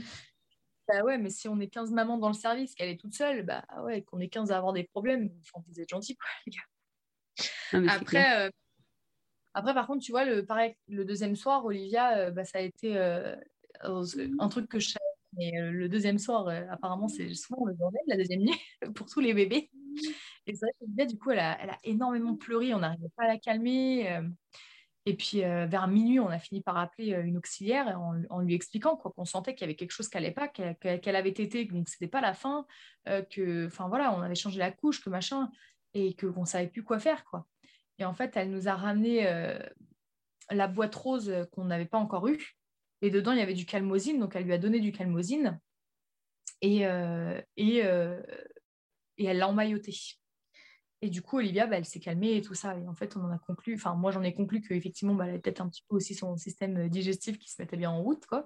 Et donc, elle devait avoir un peu mal au ventre. Et en même temps, bah, l'emmaillotage, ça lui a pas fait de mal. Euh, mais du coup, voilà, après, à côté de ça, voilà, il y a eu quand même, à euh, un moment, on a, il y a des moments où on a appelé, on a eu besoin et, ils étaient quand même là. Quoi. Mm. Mais c'est vrai que des fois, ça ne doit pas être évident. Quoi. Elle doit vraiment euh, courir partout. Enfin, ça ne doit pas être évident. Quoi. Non, mais c'est sûr que ça ne doit pas être évident. Mm. Et du coup, le retour à, la, à l'appartement, vous étiez en maintenant, vous étiez toujours à l'appartement. toujours le retour dans ce, ce, petit appartement à trois, du coup, ça a été? Euh, Ouais, nickel ça a été nickel. Euh, alors à l'époque, on avait un chat. Donc Pedro, ce qu'il faisait, c'est qu'il hum, dormait avec nous, euh, mais euh, de temps en temps, la journée, il, partait quand même bah, prendre sa douche, machin, tout ça. Et, et du coup, il, en profitait, il ramenait des vêtements d'Olivia à chaque fois mmh. que le chat commençait à, sentir et à flairer que, qu'il y avait un truc qui allait arriver. Quoi. Et donc, quand on est rentré, on est rentré tous les trois. On, a présenté un peu Olivia à Maya, qui est venue un genre vous êtes sérieux là? C'est quoi ces trucs que vous nous avez ramenés mais, euh, mais sinon, après, euh, nickel quoi. Euh, après, moi, j'ai la chance d'avoir une maman où, où en fait, j'ai cette image de la maman où, où dès qu'il y avait un, nouveau-né dans la famille qui avait un souci, on l'appelait elle. Donc, je savais que j'étais pas, j'avais pas peur en fait, j'avais aucune appréhension parce que je savais que ça allait aller quoi. Mm, mm. Euh, au bout de quelques jours, Olivia elle a commencé à avoir des, boules euh, au niveau de la poitrine, des mammites, je crois que ça s'appelle comme ça, si, si j'ai bonne mémoire. Euh, et mais en fait, tu sens ça le, premier soir, enfin, tu, paniques un peu. quoi. Donc moi, j'ai dit, je dis à Pedro, bah, va me chercher mon téléphone que j'appelle ma mère. On va pas appeler ta mère à chaque fois. Ah, je l'ai regardé. J'ai dit, si, si, on va appeler ma mère. J'ai dit, si, si, ma mère, elle a eu trois filles, d'accord, donc si, je vais l'appeler à chaque fois. c'est ce que je fais toujours d'ailleurs. Et donc, voilà, par exemple, elle m'a rassurée, elle m'a dit non, non, bah, tu peux en parler au médecin, mais elle m'a dit c'est rien, euh, c'est tous les bébés ont ça, machin. Euh, donc, non, non, ça s'est bien passé, on a plutôt vite pris nos marques. Euh, la sage-femme est passée après. Enfin, non, non, tout, tout a été plutôt bien, je dirais. Il n'y avait que le soir, moi, où ou je sais pas, peut-être pendant une semaine ou deux. en fait, c'est pas compliqué. Jusqu'à ce que mes fils ils tombent. Tous les soirs, j'avais une crise pendant deux heures où, bah, en fait, déjà, ça me démangeait, donc j'allais à la douche euh, sous l'eau froide. En plus, c'est une partie où vraiment, j'aime pas avoir mal. donc, j'étais pas bien émotionnellement, je, je, pleurais et tout. Et Pedro, euh, Pedro me disait, bah, écoute, je m'occupe de la petite, euh, vas-y, va te coucher, va te reposer, machin. Donc, il y a eu plusieurs soirs où, en fait, bah, il restait dans le salon avec la petite et, et moi, j'allais me coucher. Et puis après, bon, bah, si elle avait faim, on m'appelait, mais mais euh, généralement, ça allait. Puis Olivia, c'était pas un bébé qui se réveillait beaucoup euh, pour manger. Enfin, elle, euh, elle tétait genre vers 22h et puis après, elle retétait vers 5h. Quoi. Donc, c'était ah plutôt. plutôt... Ah, c'est pas mal. Ouais, ouais, les deux premières semaines, ça a été, ça a été comme ça. Et après, elle a calé vraiment une tétée dans la nuit.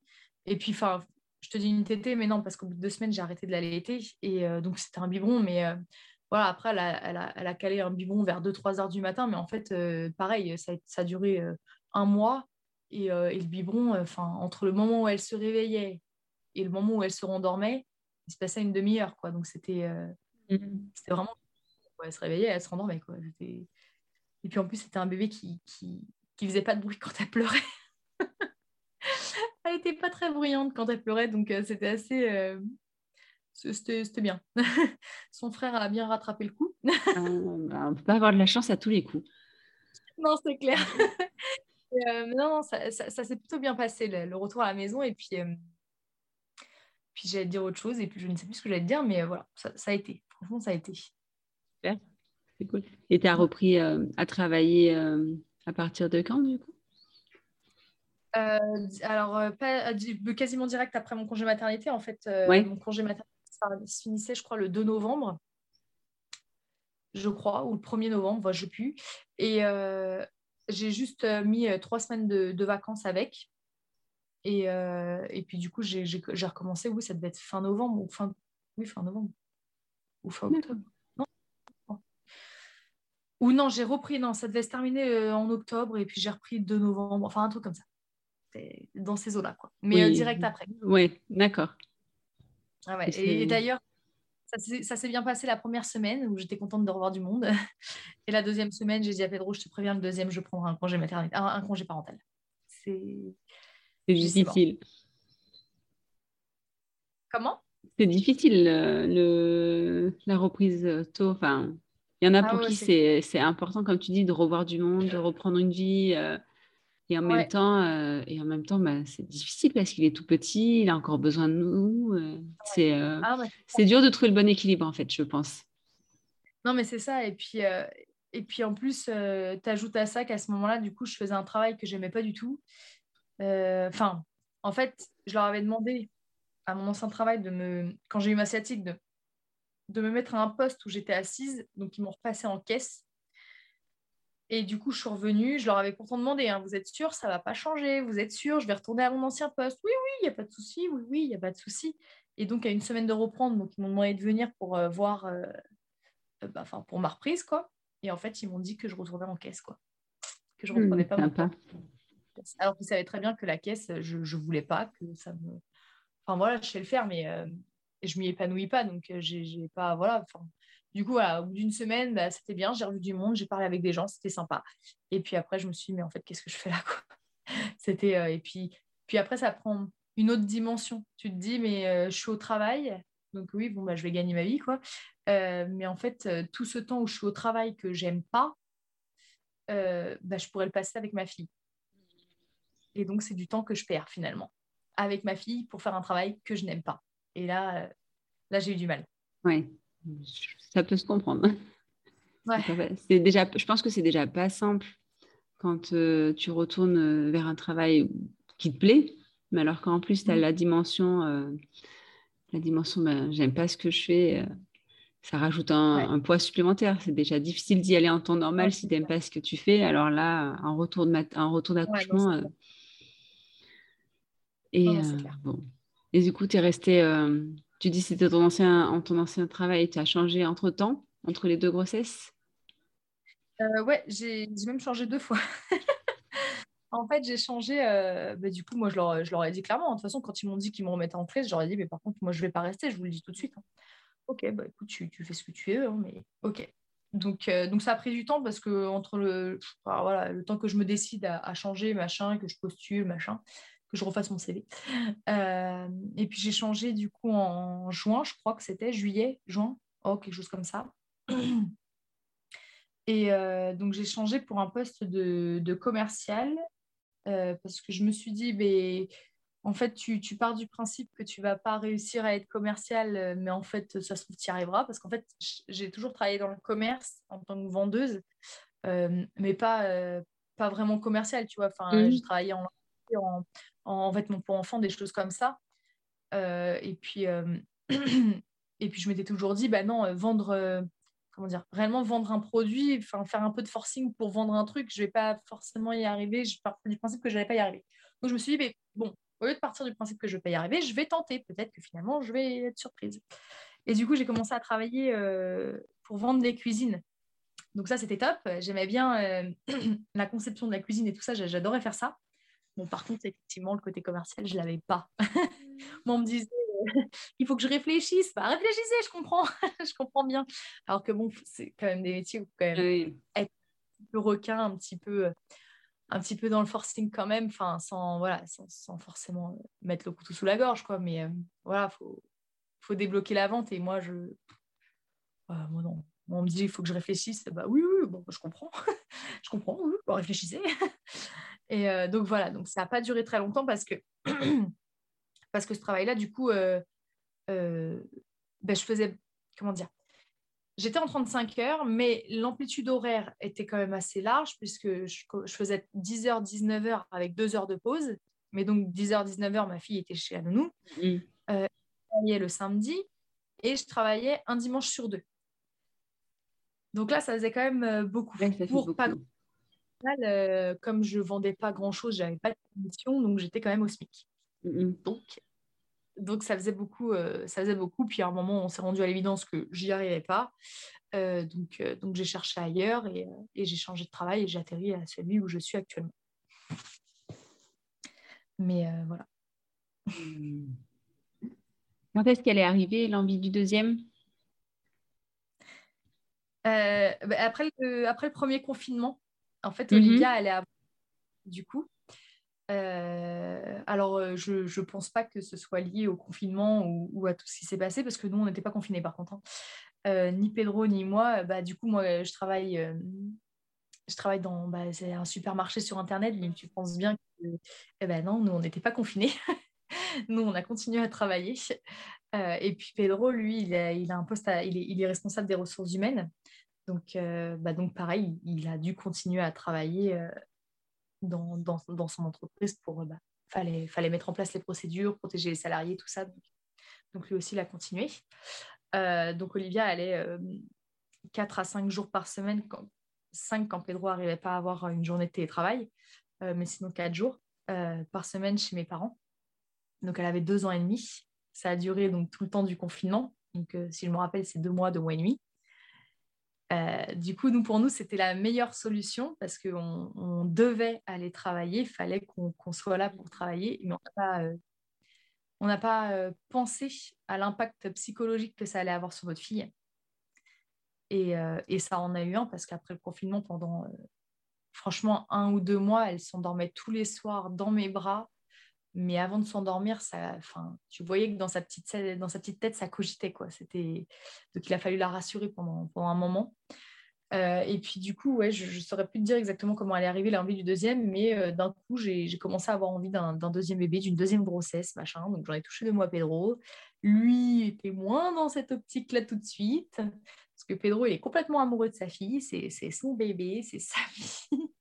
elle est parfaite, machin. Donc euh, oui, bah écoute, le deuxième, il sera parfait aussi. Hein. Et donc voilà, donc euh, lui, le deuxième, c'était un peu plus de négociation, même si, euh, même si au final, je savais qu'il allait finir par dire oui. Euh, et, voilà, et, du coup, bah, comme je t'ai dit, on, a lancé le deuxième. Enfin, dès qu'on s'est dit, OK, c'est bon, on y va, pour moi, je me, sentais déjà enceinte, en fait. je me suis même dit, punaise, faut que j'arrête, parce que faut que je me raisonne, parce qu'à un moment, je vais, je vais pas être enceinte au premier coup et, ça va me mettre une claque. Bah, pas de chance, j'ai été enceinte au premier coup. bah, tant mieux, super. Oui, tant mieux. Ah, et, euh, et cette grossesse par rapport à la première, ça a été euh, mieux, moins bien? Euh, Alors attends, je m'allonge. Voilà. alors, ça a été, ça a été, ça a été complètement différent. Mmh donc alors ce qui est marrant, c'est que pour Mathis, donc je t'ai dit, je me sentais déjà enceinte directe. j'ai senti à quelle période j'ai eu, j'ai ovulé. Donc parce que bah, je, le, ressentais dans mon corps, tu vois. Enfin, je, je voilà, je vais pas te faire un dessin, mais je sentais bien que j'ovulais. et puis ce qui est marrant, c'est que pour Mathis, j'ai senti l'implantation. Je, enfin, je ne peux pas te le dire à 100%, mais je suis quasi sûre de l'avoir senti, puisque ça correspondait en termes de date. Et euh, puis, donc, c'était un après-midi, j'étais au travail en train de faire mes petites commandes, là, en paix. Et d'un coup, j'ai une petite douleur assez vraiment ciblée au niveau de l'utérus. Et, euh, et quasi tout de suite derrière, enfin, dans, voilà, dans les minutes qui ont suivi, j'ai commencé à avoir des douleurs un peu au sein, mais tu sais, vraiment très léger. Mmh. Et je me suis dit, la psychote pas trop. Mais en fait, euh, les douleurs au sein, elles ont continué. Mm Sur toute la semaine. Donc, à un moment, bah, au bout d'une semaine, pareil, j'ai dit euh, je vais faire le test parce que de toute façon, euh, je, l'ai trop en tête. Donc, c'est je vais faire le test. Comme ça, si c'est négatif, bah, je vais me le sortir de la tête et ce sera très bien. Mais, mais je le sentais en fait. Enfin, du coup, bah, j'ai fait le test et effectivement, j'étais enceinte, mais vraiment de, de, 15 jours. Quoi. Enfin, et, et, donc voilà. Et, et j'ai eu beaucoup de fatigue, bah, la fatigue au premier trimestre, normal.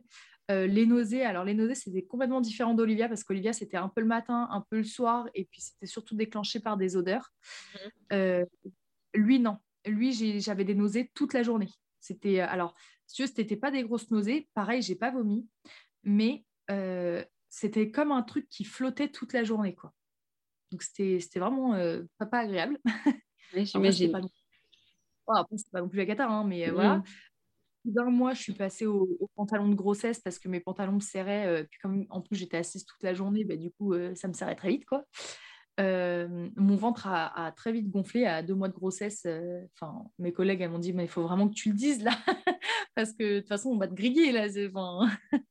J'étais là en train de me cacher et tout et juste le temps de faire la faire l'écho quoi pour, pour être sûre. Mais enfin voilà. Euh, ça, la fatigue. Et en fait, la fatigue, elle est jamais partie. Le regain du deuxième trimestre, je l'attends encore. Oui, euh, en même temps, il fallait aussi t'occuper de la petite, plus le travail, plus. Euh... c'est pas la même attendre le deuxième. Ouais, c'est ça. Et puis en plus, euh, ce, que, enfin, ce qui a un impact potentiel aussi, c'est que dans mon travail, je fais 42 heures. Donc je suis assise toute la journée, mais par contre en 42 heures. Quoi. ça fait des grosses semaines. Ça fait des grosses semaines, ouais. Et, euh, et du coup, voilà, donc, euh, bah, pas mal de fatigue. Et, euh, et, lui, par contre, je me suis arrêtée très tôt parce que, parce que, bah, parce que j'étais fatiguée et, et j'avais pas envie et j'avais pas le moral et j'avais qu'une envie, c'était d'être chez moi et de m'occuper de ma famille et de m'occuper de, de, mon bébé et de m'occuper de ma fille, de, de Pedro, de ma maison. Enfin, j'avais envie de rester chez moi. Quoi. En fait, c'était bah, j'ai donné quoi. J'ai donné pour le premier confinement. J'étais là, je me suis occupée des, gens. J'étais là pour faire les courses. Enfin, voilà, j'étais là pour euh, nourrir la population. Mais euh, là, c'est bon quoi. C'est bon. J'ai donné. Je vais m'occuper de ma famille quoi. Et du coup, euh, j'étais super fatiguée. J'avais pas le moral. J'avais plus envie d'aller au travail. Donc en novembre, j'étais voir le médecin et, il m'a arrêté. Et, ça a été le début des arrêts jusqu'à bah, mon congé maternité quoi. Donc j'étais à j'étais à peut-être quatre mois de grossesse quoi. Et puis du coup, euh, bah, c'était en fait au deuxième confinement. Donc euh, bah, après, j'étais à la maison, mais moi j'étais bien, j'étais tranquille. Olivia, elle allait quand même à l'école. Euh, mais au moins, je pouvais m'en occuper. J'allais la chercher le midi, je l'emmenais moi-même le, matin et tout ça. Donc voilà. Mais ouais, beaucoup de fatigue. Et, c'est surtout que moi, j'ai une façon de faire le ménage. Genre, je fais le gros ménage une fois par semaine. Sauf que là, je le faisais et, et je mettais une semaine à m'en remettre. J'étais épuisée pendant une semaine. Donc je disais, bon, je peux plus faire comme ça, je vais faire un petit peu tous les jours parce que c'est. Enfin, voilà. je vais te faire du bon. Non, mais t'inquiète, vas-y. Ah, si c'est pour une raclette, je suis dispo ce soir. ça risque de faire un peu loin, peut-être. Je ne sais même pas d'où tu es en fait. Je suis de Seine-et-Marne. Oui, ça risque de faire un peu loin. Ardèche, c'est à côté. Ouais, pas trop. Euh, et bon, alors, et cet accouchement, ce deuxième accouchement, toujours euh, l'optique de la péridurale le plus tard possible ou euh, tu avais changé Alors, cet accouchement, alors, donc pour cette grossesse, j'ai découvert, donc entre les deux grossesses, en fait, ce qui s'est passé, c'est que l'allaitement d'Olivia s'est mal passé alors que pour moi, j'étais déter. Mm-hmm. J'allais allaiter, j'allais allaiter combien de temps, j'en sais rien, mais j'allais allaiter, j'ai même pas acheté de biberon, rien du tout. Au bout de deux semaines, euh, Olivia, j'ai arrêté de l'allaiter parce que j'avais beaucoup trop mal. J'ai pleuré toutes les larmes de mon corps quand je lui ai donné le premier biberon. Enfin, c'était l'horreur. Euh, et, du coup, je, suis restée avec cette euh, idée où vraiment, j'étais pas bien. Quoi. Non, mais c'est pas normal. C'est pas normal que j'ai pas réussi, qu'on soit pas informé, qu'on soit pas aidé, qu'on soit pas. Enfin voilà, c'est pas normal. Et du coup, entre les deux, j'ai découvert Instagram, disons mieux en fait, et j'ai découvert que c'était une mine d'informations. C'était génial. Euh, mais... Euh, voilà, j'ai découvert plein de, comptes où je me suis dit, mais punaise, si j'avais connu ces filles-là avant, ben en fait, j'aurais pas arrêté d'allaiter. J'aurais réussi, je me serais fait aider. Enfin, donc voilà, donc je me suis beaucoup renseignée sur beaucoup de choses. Et, euh, et, du coup, là, pour le deuxième, j'ai dit à Pedro à un moment, je lui ai dit, écoute, Olivia, j'étais focalisée sur elle quand, quand j'étais enceinte. Enfin, il n'y avait, y avait, y avait rien d'autre qui comptait que ça. Euh, je, mon corps fabrique un corps. c'est ma phrase. Mon corps fabrique un corps. Tout, le monde le sait. Mon corps fabrique un corps. mais c'est tellement vrai. Je suis désolée. Mais oui, cette phrase. mais complètement. C'est vrai. C'est magique.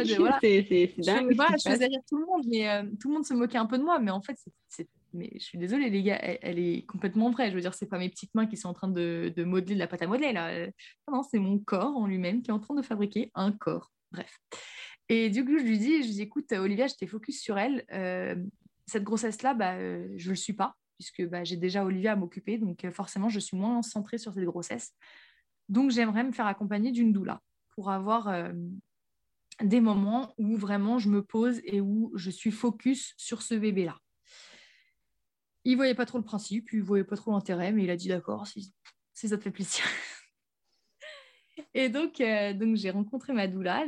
alors, j'avais appelé une autre et puis c'était un peu long pour elle de venir. Donc, elle m'a donné le contact de ma doula, euh, qui, est génial. Et, euh, et, du coup, avec elle, je lui ai expliqué que je voulais préparer un accouchement naturel, physiologique, que je voulais pas de péridurale, que je voulais pas d'ocytocine de synthèse, que je voulais pas, je voulais rien. Je voulais accoucher quand même en hôpital parce que je partais du principe, et je, fais partie des femmes qui partent du principe que le risque zéro n'existe pas. Donc, j'aurais pas été rassurée d'être chez moi. Mais euh, voilà, je voulais euh, un accouchement euh, physiologique. Donc, elle m'a aidé à me préparer en ce sens. Elle m'a fait lire des trucs, elle m'a apporté des informations, machin, tout ça. Et Pedro, lui, était pas trop chaud parce qu'il était encore traumatisé du choc des contractions d'Olivia. Donc, enfin voilà, lui pour lui me voir souffrir, euh, c'était, enfin il le même encore maintenant, il le dit que, enfin de voir souffrir sa femme comme ça, il dit, ben limite tu te dis, ben en fait finalement est-ce que ça vaut vraiment le coup de faire un enfant si c'est pour voir ta femme dans cet état quoi? Et surtout, bah, c'est le sentiment d'impuissance que tous les, tous les papas peuvent avoir. Quoi. Et, euh, et donc, je lui dis, écoute, euh, non, non, mais je veux accoucher naturellement. Donc, je, lui expliquais par A plus B le pourquoi du comment. Et il me disait, bah, écoute, euh, moi, je suis pas pour, mais, mais si, tu, si c'est ce que tu veux, bah, ok, ok, on fera ça, d'accord, bah, si c'est ce que tu veux. Donc, je l'ai un peu tanné, euh, bah, vas-y, essaie de lire ça, machin. Et j'étais là, non, mais tu comprends pas, il faut vraiment que tu sois au courant parce que parce que c'est toi, en fait, c'est toi qui va être le, relais entre moi et, le personnel médical. Donc, il faut que tu saches les choses, il faut que tu saches dire non, il faut que tu saches euh, ce que je veux et ce que je veux pas, parce que c'est toi, machin. Et, et Mathis n'a jamais voulu sortir. et Mathis, euh, le, alors une semaine avant le terme, j'y vais, elle me dit bon, il n'est pas pour tout de suite. Hein. Euh, le col est bien fermé, euh, le bébé est bien haut, euh, il a plein de liquide amniotique, il est bien quoi. Ouais. Il était au chaud. C'est ça. Ah non, mais il faut marcher au moins une heure par jour là. Hein. Alors, euh, si tu veux, j'avais déjà mal aux pieds parce que j'avais été faire un truc et enfin, j'avais marché, je sais pas pourquoi, bah, ça m'a fait mal aux pieds. Donc, j'ai essayé de l'écouter, j'ai marché un quart d'heure, je suis retournée à la maison, j'avais hyper mal aux pieds. Le lendemain, je me lève, je, commence à pleurer, je dis, Pedro, je peux pas poser le pied par terre. Donc, il a fallu qu'il m'emmène chez le médecin. je me suis retrouvée euh, à une semaine d'accoucher en béquille avec une attelle et tout. C'est Oh, comme ça devait être galère. Ah ouais, bah ça, alors, une semaine d'accoucher, donc c'est énorme. T'as un ventre qui est énorme. C'est déjà pas simple de se euh, déplacer à une semaine ah d'accoucher, mais alors avec des béquilles. Avec les béquilles, donc j'avais mal aux mains. Je devais gérer la, bah, je devais gérer Olivia, quoi. Et, euh... et je non, mais c'est n'importe quoi. Et puis, euh, donc il y a une semaine d'accoucher, et puis Olivia, euh, c'était, alors elle a eu un cas, elle a été cas contact. Il y a eu un cas de Covid dans sa classe, donc la classe a fermé. Euh, et puis du coup, moi j'ai envoyé un, en accord avec Pedro, hein, euh, j'ai envoyé un mail à la maîtresse. Donc, j'avais tout organisé. Hein. Si ça arrive, j'avais prévenu la maîtresse et tout. Si ça se déclenche pendant qu'Olivia est à l'école, ce sera ma mère, on vous appellera, machin. J'avais tout briefé et tout. Euh, Pedro devait pas dormir avec moi parce que euh, selon les protocoles Covid, il pouvait pas rester. Donc, il pouvait rester jusqu'à 20h. Et puis, on se disait, bah, c'est pas plus mal. Comme ça, tu resteras avec moi à la maternité la journée. et puis, tu iras chercher Olivia à l'école à 4h. Et puis, et puis, voilà, on fera comme ça. Et puis, voilà, tu, tu la déposeras à l'école le lendemain matin. Puis, comme ça, ça lui garde quand même un moment à elle, euh, malgré tout, où elle est quand même avec l'un de nous deux et tout, c'est bien. Et, euh, et, donc, euh, voilà, cas contact. J'ai dit, OK. du coup, j'ai envoyé un mail à l'école. J'aurais dit, écoutez, normalement, elle devait reprendre le lundi. Et puis, je lui ai dit, écoutez, comme vous le savez, ben, je, suis dans ma semaine où, je vais accoucher. Donc, par sécurité, on ne va pas remettre Olivier à l'école. Parce que si elle est cas contact et que finalement, elle est cas positive, ben, en fait, le papa, il ne pourra, pas, il pourra pas être là pour l'accouchement et il ne pourra pas venir me voir sachant que c'est le seul à pouvoir venir me voir, euh, j'ai dit bon, on, ne préfère pas. Donc les maîtresses ont très bien compris, elles ont dit qu'il n'y avait pas de souci. Euh, et puis c'était la semaine de Pâques, donc, euh, on a fait donc le, jour J, je suis allée à la maternité, pas de contraction, rien du tout, le col pas ouvert du tout. Donc J plus 2, j'y retourne, monito, tout va bien, machin. J plus 4, donc le jour de Pâques, j'y retourne. moi, j'étais au bout de ma vie mais vraiment, j'en pouvais plus. Et je lui dis, euh, et je lui dis non, mais on peut pas me déclencher là. Et en fait, la, sage-femme qui s'occupait de moi ce jour-là, c'était une, étudiante. Elle était en fin d'études. Euh, déjà, elle a galéré à, enfin, elle a galéré. Elle a eu un peu de mal à gérer le. Je pense que selon ses stages, c'était pas euh, forcément le même appareillage, quoi. Donc, elle a un petit peu galéré, machin. Et puis, donc, à un moment, je lui dis, mais non, mais on peut pas me déclencher aujourd'hui, là, parce que, enfin, je dis, je vais revenir demain pour que vous me déclenchiez de toute façon. Donc, euh, donc on peut pas me déclencher, quoi. Et là, elle me dit, j'ai cru que j'allais... Euh, non, parce que du coup, euh, là, si on vous déclenche, ça deviendrait un déclenchement de confort et on ne fait pas de déclenchement de confort à l'hôpital. Je suis à ah plus 4, tu crois dans du confort, là? Ah bon, ils font pas de déclenchement de confort. Ouais, ah ouais. C'est, ouais. ouais, j'étais dépitée. Donc, euh, du coup, ben, je suis rentrée à la maison, on a fait Pâques, euh, on a fait Pâques dans ma belle famille, euh, donc c'était chouette quand même, hein, on était tous un peu au bout de notre vie. J'en sais, va bosser, vas-y, va faire un marathon, j'en sais Et puis du coup, ben, Olivia est allée dormir chez son parrain le soir parce que ben, le lendemain, on avait rendez-vous à la maternité pour déclenchement.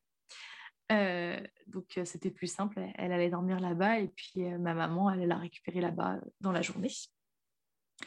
Et donc voilà, donc on arrive, le lendemain matin, on part à la maternité. c'était assez bizarre. ce que je lui dis, enfin voilà, déjà je partais de la maison, je savais que j'allais revenir avec deux bébés du coup, enfin avec deux enfants.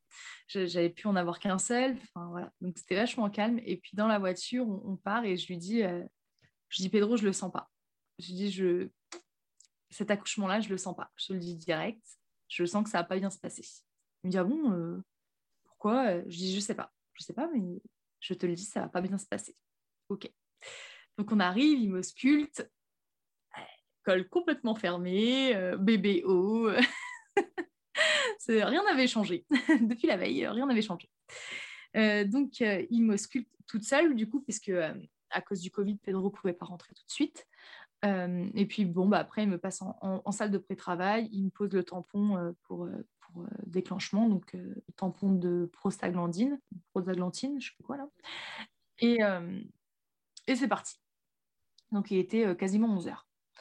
Donc les contractions commençaient à se mettre un peu en route, mais voilà, léger quoi. Pedro est allé chercher à manger pour nous deux, on a mangé, on a un peu dormi, enfin surtout lui. et puis voilà, donc monito de contrôle, ça va. et puis dans l'après-midi, ça commence un peu à se mettre en route, machin. Et puis, comme je n'étais pas considérée en travail, Pedro devait partir à 20h. Il ne pouvait pas rester parce que c'était considéré comme une visite du coup. Et vers 19h, non, 18-19h, oh, je sais plus, bref, ils me refont un contrôle, un monito de contrôle, et puis euh, elle me dit, elle revient, et puis elle me dit, ben, on prolonge le monito parce qu'on a détecté des ralentissements euh, sur votre bébé. Donc on doit, euh, on doit vérifier, être sûr que c'est isolé, et puis si c'est pas isolé, par contre, on passera en salle de travail et on vous posera la péridurale. Ok, bon, bah, alors déjà, je partais avec un accouchement naturel, déjà j'étais déclenchée, déjà ça me saoulait. Mmh. Puis j'avais dit, j'avais d'ailleurs parlé à Mélanie, à, ma doula, je lui avais dit, ben, euh, c'est possible quand même, si je suis déclenchée, d'avoir un accouchement naturel. Elle m'a dit, oui, oui c'est tout à fait possible, t'inquiète pas, machin. Ok. Donc là, elle nous dit, ben voilà, péridurale parce qu'il y a des ralentissements. Bon, bah, la question, elle se pose pas, en fait. Tu vois, tu, te dis pas, oh, bon, non, on va quand même essayer. Non, tu te dis, ok, bah, on fait ce que, ce que vous voulez, en fait. Puis bon, euh, le contrôle euh, se prolonge et puis à chaque, à chaque, enfin, en fait, j'étais dos au monito, donc je pouvais pas le voir. Et à chaque fois que j'avais l'impression que, je disais à Pedro, ben, ça va là, ça va. Et lui me disait, oui, ça a l'air d'aller, machin. Ok. Et puis en fait, finalement, au bout d'une heure, euh, c'était bon. C'était les ralentissements avaient été isolés. Enfin, c'était voilà, c'était arrivé comme ça, mais c'était pas voilà. Ok. Euh, donc il devait être 19h et puis euh, on me débranche et tout ça. Puis je dis à Pedro, je dis je, je, sens que le travail se met en route. Je dis là, je peux pas l'expliquer, mais je sens que là, le travail, c'est déjà le travail qui est en train de se mettre en route.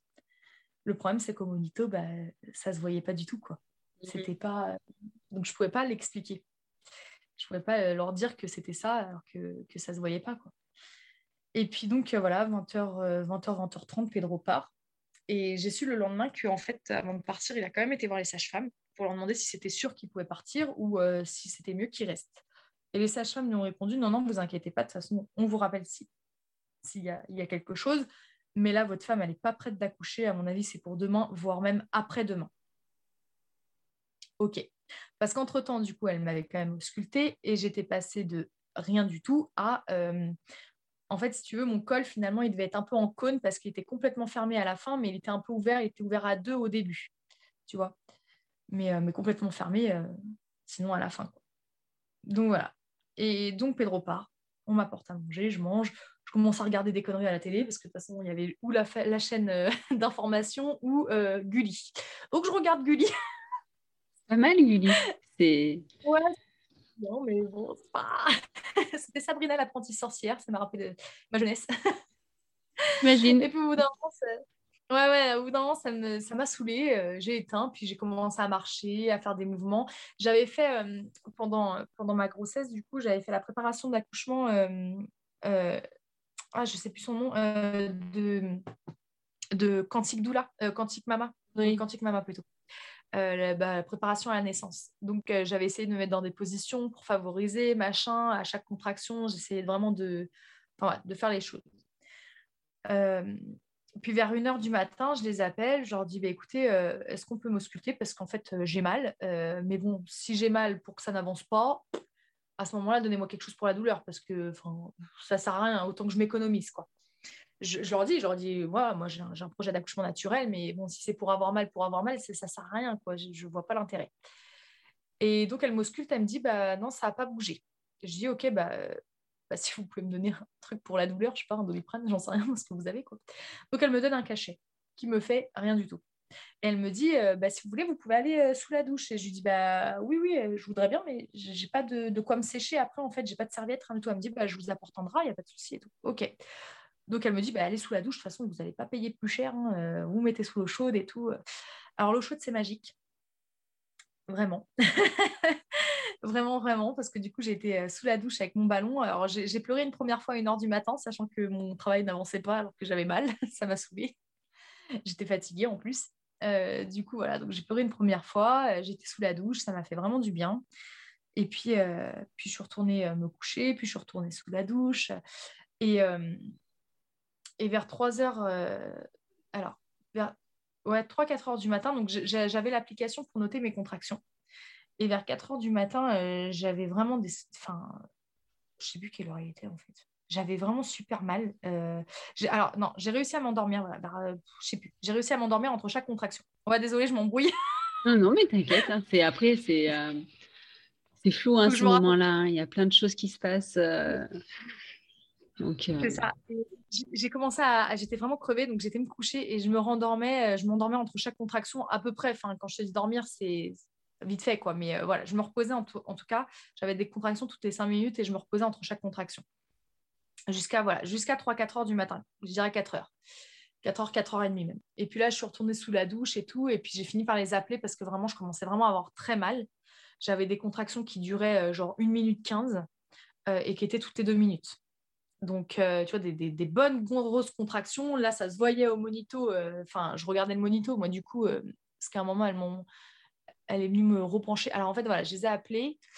Euh, je leur ai dit, écoutez, là, j'ai vraiment trop mal. Euh, vraiment, j'ai trop mal. C'est plus possible, j'ai trop mal. Donc, elle me dit, pour vous donner quelque chose de plus fort, il faut qu'on fasse un monito parce qu'il faut d'abord s'assurer que le bébé va bien. Euh, sinon, on ne pourra pas vous donner quelque chose de plus fort. OK. Elle me branche le monito, elle part. J'ai dû rester cinq minutes. Donc, on voyait très bien au monito que mes contractions étaient super fortes. et en fait, au bout de cinq minutes, j'ai tout débranché j'ai tout enlevé et je suis repartie sous la douche parce qu'en fait, la douche, l'eau chaude me calmait vraiment. Mhm. Et là, j'étais dans un état, mais j'étais en larmes parce que du coup, j'étais quand même toute seule. Pedro était bah là. Euh, donc, j'étais en larmes. Elle a dû me retrouver, genre, le nez plein de morve et tout, tellement j'étais en train de pleurer. Elle est venue, elle me dit, euh, elle me... donc je lui dis, je lui dis, je suis désolée, je, je suis désolée, mais j'en peux plus, j'ai vraiment trop mal, je suis désolée et tout. Elle me dit, non, non, mais je comprends.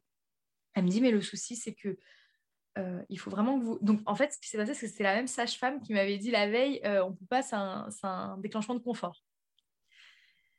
Et en fait, c'est elle qui s'est occupée de moi. Et elle me dit écoutez, euh, je, sais, je comprends, je suis désolée, mais il faut vraiment que vous retourniez au monito parce qu'on a détecté des ralentissements sur le bébé. Et il faut qu'on ait un monito nickel pendant une heure parce que sinon, on ne pourra pas vous donner quelque chose de plus fort.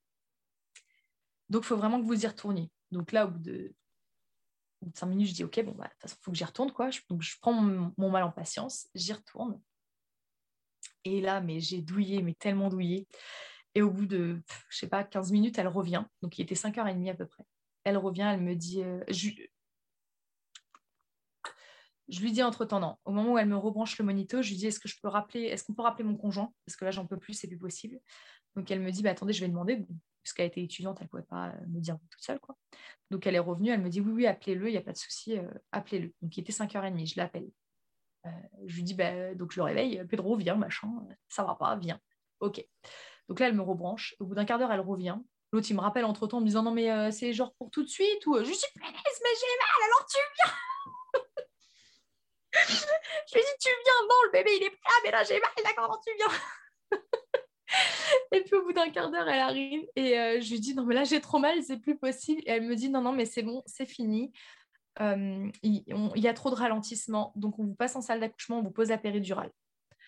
Donc tu vois, bon mon accouchement physio c'était mort, euh, mais en même temps c'était pas grave. Tu vois, on te dit ton bébé il va pas bien, on te pose la péridurale, t'as pas le choix, ok, il y a pas de souci. Donc là elle me dit bon bah faut que je vous ausculte. Non, non, non, vous m'auscultez pas. Parce qu'en fait, je ne sais pas pourquoi, pour cette grossesse-là, à chaque fois qu'on m'auscultait, ça me faisait mal. Je ne pourrais pas l'expliquer, mais, euh, mais à chaque fois qu'on m'auscultait, ça me faisait mal. Donc, euh, non, non, non, vous m'auscultez pas. Non, non, j'ai trop mal, vous m'auscultez pas. Euh, et là, je lui dis, mais j'ai envie de faire pipi. Non, non, on n'a pas le temps. Si, si, je vais faire pipi. Donc, je vais aux toilettes. Et là, je m'essuie et je dis, bah, c'est du bouchon muqueux, ça. Elle me dit, oui, oui, ça a l'air. Donc, dans ma tête, tu vois, je vois un peu de bouchon muqueux que, que je connaissais pas du tout en fait, parce que pour Olivia, je ne l'avais pas perdu. Euh, donc je vois un peu de bouchon muqueux, je me dis ah bah c'est top, mon col il doit enfin être ouvert à deux. Et, euh, et puis là, elle, me dit bah attendez, euh, il faut que oh, je vous ausculte pas, mais il faut au moins que j'enlève le, tampon. comme ça, ça va au moins permettre de, ralentir un petit peu les, les, contractions. Ok. Elle me dit allongez-vous. Non, je m'allonge pas. non, non, je peux pas. Elle me dit, OK, bah, ce qu'on va faire, c'est que vous restez debout, écartez les jambes, je vais l'enlever. OK, elle enlève le, tampon, tout le bouchon muqueux qui part avec. Je dis, donc là, c'est le bouchon muqueux, là. oui, oui, là, c'est le bouchon muqueux. dans ma tête, nickel, cool, mon travail, il avance. Je suis enfin à 2 cm, c'est génial. Et puis, on passe en salle d'accouchement et les contractions, ça a été l'horreur. Elles sont devenues encore plus intenses, plus rapprochées. Je crois qu'elles devaient être euh, peut-être toutes les. Tu sais, elles étaient ces contractions où elles sont plus courtes, mm. mais euh, plus rapprochées. Donc, on était vraiment en phase euh, paf, paf, quoi. Et, et donc, j'étais là. Non, mais donc l'anesthésiste arrive, il est, sur une autre intervention, mais il arrive. Non, mais il arrive là. Oui, oui, il arrive. Non, mais il y a une contraction qui arrive. Il arrive, il arrive, vous inquiétez pas. Et en fait, à chaque contraction, ma sage-femme, donc il y avait la sage-femme, il y avait une auxiliaire qui était là avec elle. L'auxiliaire était là, elle me massait les reins. Et la sage-femme, elle me tenait les mains, elle, m'aidait, allez-y, soufflez, on va la traverser, ça va aller, machin. Et en fait, j'avais le réflexe à chaque fois, chaque contraction, de me mettre à genoux par terre. C'était, je sais pas pourquoi, c'était instinctif, je me mettais à genoux. Et puis à un moment, je lui dis, j'ai envie de faire pipi, je veux faire pipi. Elle me dit, allez-y, faites pipi, c'est pas grave. Et là, je lui dis, non, mais j'ai envie de faire caca. Bah, faites caca, c'est pas grave. Non, mais j'ai pas envie. Et puis là, je lui dis, mais j'ai envie de vomir. Donc, elle me sort un haricot. Et euh, je lui dis, non, mais en fait, j'ai pas envie de vomir parce que je vomis pas facilement. Et, mais j'étais mais, au bout de ma vie. Et puis là, euh, je lui dis donc, j'avais des contractions qui étaient hyper fortes, donc instinctivement, je poussais en même temps. Donc à un moment, j'ai chopé le haricot parce que je sentais que j'allais faire pipi. j'ai chopé le haricot, je l'ai mis entre mes jambes. Donc elles étaient un peu mortes de rire. Moi, j'étais à fond dans mon travail, genre en mode euh, claqué de la vie, mais euh, elle, elle était du coup un peu morte de rire. Et puis, je voyais du sang couler et si tu veux, je m'inquiétais pas parce que dans toute ma préparation, je savais que c'était normal. Donc, j'étais là en train de me dire, ouais, bah, c'est cool, ça avance. Euh, j'aurais peut-être dû me dire, bah, ça avance à mon avis de façon intense là quand même. Hein. Et, euh, et, puis là, je regarde ma sage-femme et je lui dis, je crois que le bébé, il est là. Et là, elle me regarde et je vois que son visage, il change un peu. Elle me dit, écoutez, il faut que je vous ausculte parce que si le bébé, il est là, je ne peux pas vous faire la péridurale. Donc, il faut que je le sache. Donc, j'étais toujours à quatre pattes par terre. Et euh, elle m'ausculte elle me dit non, le bébé n'est pas là, vous inquiétez pas, il est encore haut. Par contre, vous êtes dilaté à 7. Donc, en moins de 45 minutes, je suis passée d'un col fermé à un col dilaté à 7. Intense. Ouais, c'était ça. Euh, au moins, ça explique euh, la douleur des contractions. Ça, c'est, ah ça a bien travaillé. Quoi. Ah ouais, d'un coup, ça a été euh, l'explosion. Quoi. Donc la, sage-femme était là, l'auxiliaire était là, et puis l'anesthésiste finit par arriver, donc elle m'installe. Elle m'installe sur la table. Non, mais là, faut, faut pas que vous touchiez derrière. Donc, moi, j'étais là en mode, bah, j'ai une contraction. Donc, tu sais, je me raidis, je mettais mes mains derrière. Elle me rattrapait au vol à chaque fois. Et j'étais là, non, mais vous êtes prêts là? C'est bon, vous êtes prêts? Parce que là, j'ai une contraction. Donc, juste derrière, va falloir être prêt pour me piquer. oui, oui, c'est bon. Mais c'est pas magique, hein, la péridurale. Je si, si, c'est magique. Je m'en souviens très bien. C'est magique. Même si c'est 10 minutes, c'est magique, la péridurale, d'accord? Je dis, non, mais vous êtes prêts là, vous êtes prêts, hein, c'est bon. Ils finissent par me poser la péridurale. Il devait être 6h30. Et donc, Pedro rentre enfin. En fait, il était là depuis peut-être 10-15 euh, minutes, mais en fait, il ne pouvait pas rentrer parce qu'on allait me poser la péridurale. Donc, il rentre enfin. Et, euh, donc la péridurale est posée. Là, ma sage-femme, elle chope l'anesthésiste un peu au vol. Elle lui dit écoute, mets-lui une, une, deuxième dose de péridurale tout de suite parce qu'elle a vraiment mal. Donc on va la soulager un bon coup tout de suite et après, elle gérera sa péridurale. J'étais complètement shootée du coup. J'étais complètement shootée parce que bah, j'avais plus du tout mal. J'étais KO de chez KO parce que du coup, j'avais travaillé toute la nuit. J'étais complètement HS. Euh, j'étais complètement stone. Et là, je dis à Pedro, elle, elle est géniale. Je lui dis remercie-la, Pedro, parce qu'elle, elle m'a pas lâché, d'accord? Elle était là, elle, était là tout le temps, elle a été super, elle était géniale. Et là, euh, bah, je crois que j'ai dormi. Hein. J'ai dû dormir un petit peu parce que j'ai une photo de moi en train de dormir, euh, péridurale posée et tout ça. Et, euh, et puis vers 7h30, l'interne le, de garde arrive euh, et il me dit bah, écoutez, on va, on va faire un prélèvement au niveau de la tête de votre bébé euh, parce qu'il euh, y a des ralentissements, donc on doit savoir s'il récupère bien ou pas.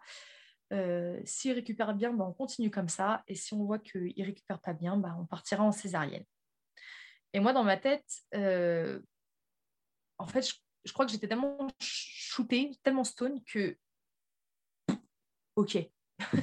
tu vois, j'avais pas. à aucun moment, j'ai eu conscience du danger ou, de, l'urgence. Ou... Pour moi, on n'en avait pas en arriver là.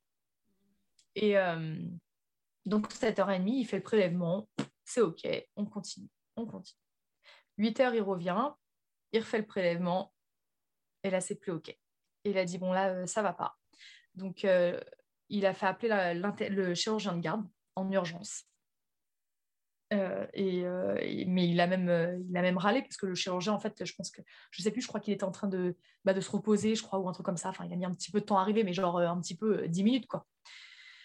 Et, et en fait, en, en, un rien de temps, sans que j'en ai conscience, sans que je le remarque réellement, on s'est retrouvé de. On était donc Pedro et moi, l'auxiliaire qui était venu faire le prélèvement avec l'interne. Donc, on est passé de 4, donc quatre personnes dans la salle d'accouchement à trois auxiliaires, deux sages-femmes, l'anesthésiste, les deux chirurgiens, et il y avait euh, des aides-soignantes, plus Pedro et moi. Mais ça, ça pas très bon, quoi. Ça s'est rempli d'un seul coup. Euh, et donc le chirurgien arrive, il demande où j'en suis, j'en ai, j'étais dilatée à 8 du coup.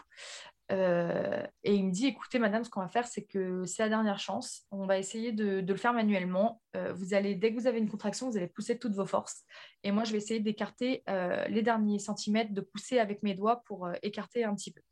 OK, on fait ça. Il me dit, bon, bah vous avez une contraction, on y va. Et en fait, je poussais, mais pas assez fort. Et, en fait, je m'en suis excusée, tu vois. Je lui ai dit, je lui ai dit, écoutez, je suis désolée, je, je, comprends ce qu'il faut que je fasse, je sais pousser, mais mais je sens rien en fait. Je, je, sens rien du tout, je sais pas où je pousse, donc, euh, donc je sais pas ce que je fais. Donc, euh, et, euh, et, en fait, bah, voilà, il était 8h18 et 8h18, ils ont dit Ok, c'est bon, on y va. On part en, on part en césarienne. Et, et là, j'ai regardé Pedro, et parce que je savais à ce moment-là que c'était lui qui comprenait le mieux la situation, parce que moi, j'étais complètement à l'ouest. J'étais vraiment. j'étais amorphe, j'étais stone, j'étais fatiguée, j'étais shootée à la péridurale. Et, j'ai vu dans ses yeux qu'il euh, savait, en fait. Il y avait un truc que je voulais vraiment pas vivre, c'était un déclenchement, euh, c'était loupé, et euh, une césarienne. Je, savais qu'une césarienne, j'allais mal le vivre parce que bah, après, tu es séparé pendant deux heures de ton bébé, et j'estime que c'est pas normal, machin. Et donc, je savais qu'à ce moment-là, je pouvais pas l'exprimer, mais je savais qu'il savait que pour moi, c'était pas. Enfin, je savais qu'il était inquiet pour moi parce qu'il savait ce que ça représentait pour moi. Et, mais je pouvais pas non plus le rassurer parce que j'étais tellement shootée que, enfin, j'étais tellement stone que, que je pouvais pas non plus lui dire, ok, c'est pas grave, c'est pas grave, tant pis, le bébé il va pas bien, donc on, ne se pose pas de questions, on y va quoi. Et euh, donc voilà, 8h18, je suis partie en césarienne et 8h28, euh, Mathis était sorti. Voilà, génial. Ton, pressentiment euh, dans la voiture en partant la veille, il était, il était bon quoi. C'est ça, euh, il, était, justifié. C'est comme, euh, c'est comme je dis, euh, toute cette grossesse, en fait, j'ai tout su. Enfin, je ne sais pas l'expliquer, mais tu vois, j'ai su tout de suite que j'allais être enceinte tout de suite. J'ai su que c'était un garçon, et ben c'était un garçon. J'ai su que ça allait aller, ça allait aller. Et là, arrivé au dernier moment, j'ai su que ça allait pas bien se passer. Bah, ça s'est pas bien passé. Et une fois qu'il est sorti, il allait bien quand même? Ouais, ouais, ouais, il allait bien quand même. Il a hurlé direct. Non, c'est bien. Euh, et Pedro m'a dit, euh, alors Pedro était briefé, je lui ai dit, tu fais le pot à pot, hein, tu fais le pot à pot, hein, parce que du coup, je suis pas là, alors tu fais le pot à pot. Du coup, toutes les sages-femmes, à chaque fois qu'elles passaient le voir, vous faites le pot à pot. Hein. Et du coup, il a fait le pot à et, euh, et, il m'a dit, tu te rends pas compte, il m'a dit, il a hurlé pendant, pendant quasiment deux heures, il a hurlé sur moi quand il cherchait le sein et il dit, le pauvre, moi, je pouvais rien faire en plus avec tous mes poils. il dit, le pauvre, il bouffait tous mes poils, quoi. Il dit, mais tu te rends pas compte, il a hurlé pendant deux heures, quoi. Enfin, c'était l'horreur il m'a dit pour moi je savais pas quoi faire quoi et tout le monde l'entendait euh, et on pouvait rien faire parce que du coup bah, tout ce qu'il voulait c'était sa mère quoi. Et du coup quand est-ce que tu as pu le, le voir? Pardon, deux heures après. Ouais. Euh, deux heures.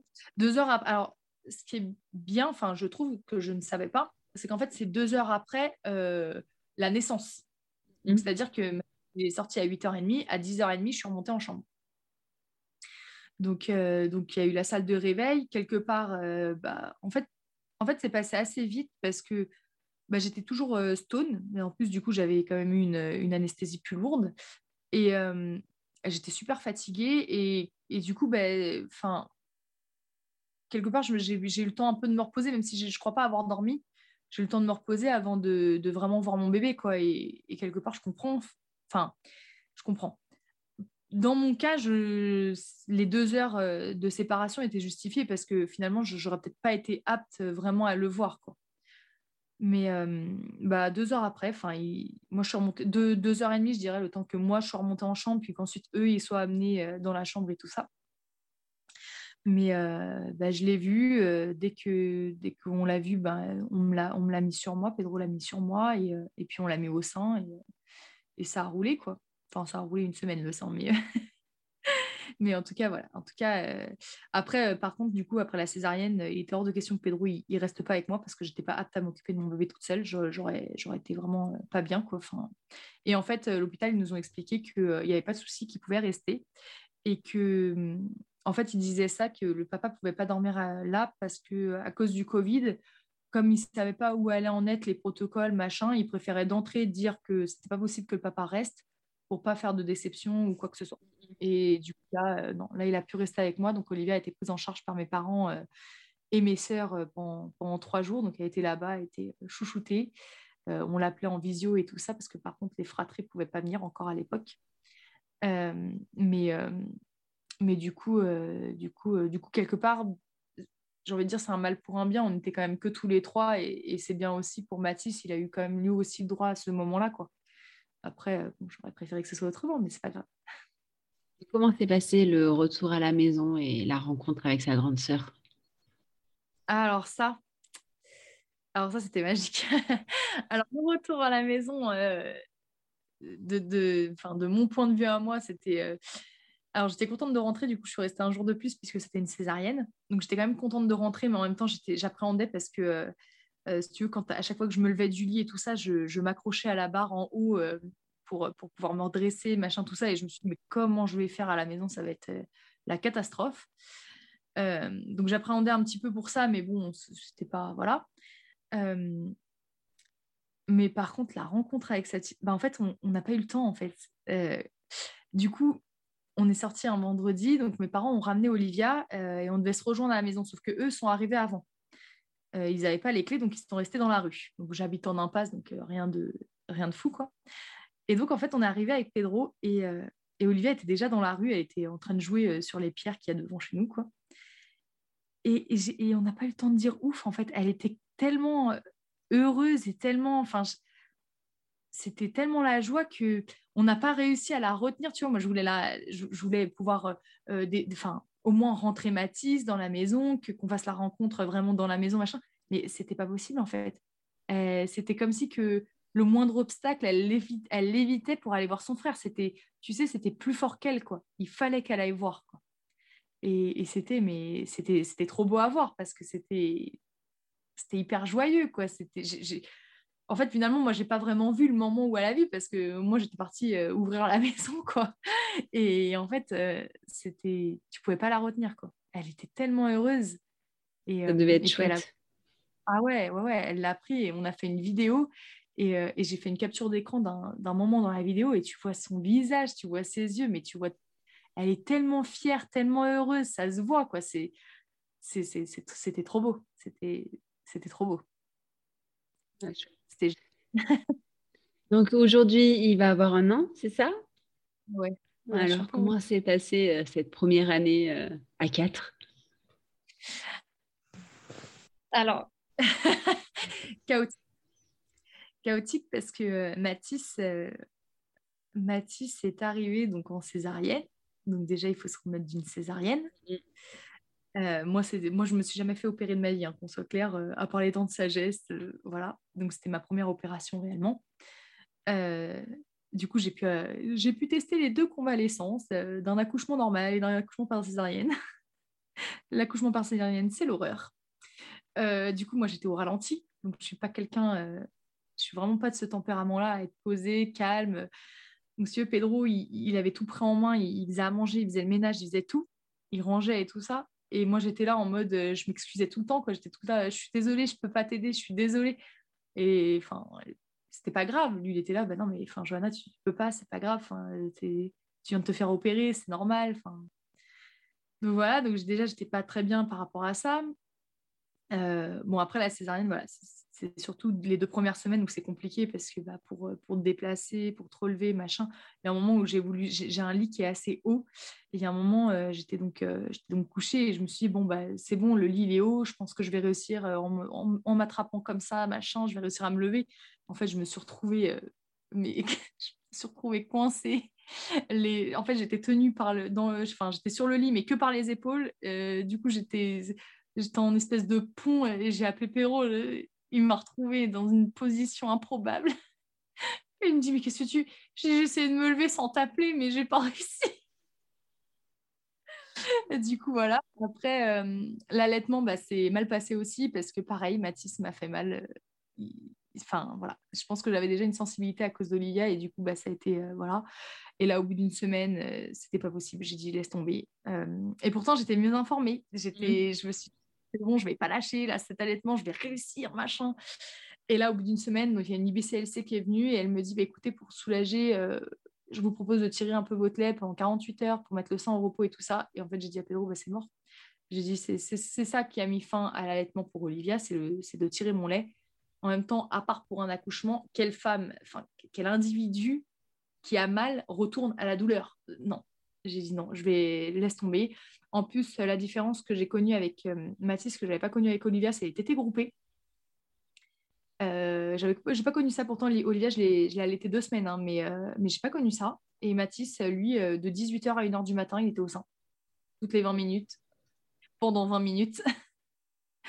et pile au moment où je voulais me poser pour aller manger avec ma famille et tout ça, donc c'est compliqué. parce que j'arrivais pas en fait, je pense que je me suis un peu débattue euh, au lieu de me poser et de me dire, OK, bon, bah, c'est une façade, c'est pas grave, tu rattraperas les moments que tu n'as pas pu passer avec Olivia et Pedro, bah, tu les rattraperas plus tard, à 4, machin. En fait, je me suis débattue et j'ai voulu avoir une vie euh, normale, en fait, en quelque sorte, alors que je venais d'accoucher, je, surtout d'avoir une césarienne. Et du coup, donc au bout d'une semaine, j'ai arrêté l'allaitement.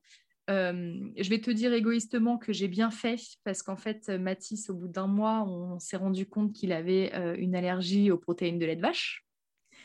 Donc c'est là où je me dis, bah, finalement, l'allaitement, heureusement que j'ai arrêté parce que j'adore le fromage, j'adore les yaourts. J'aurais dû arrêter tout ça. Donc un peu égoïstement, je te dis, bah tant pis.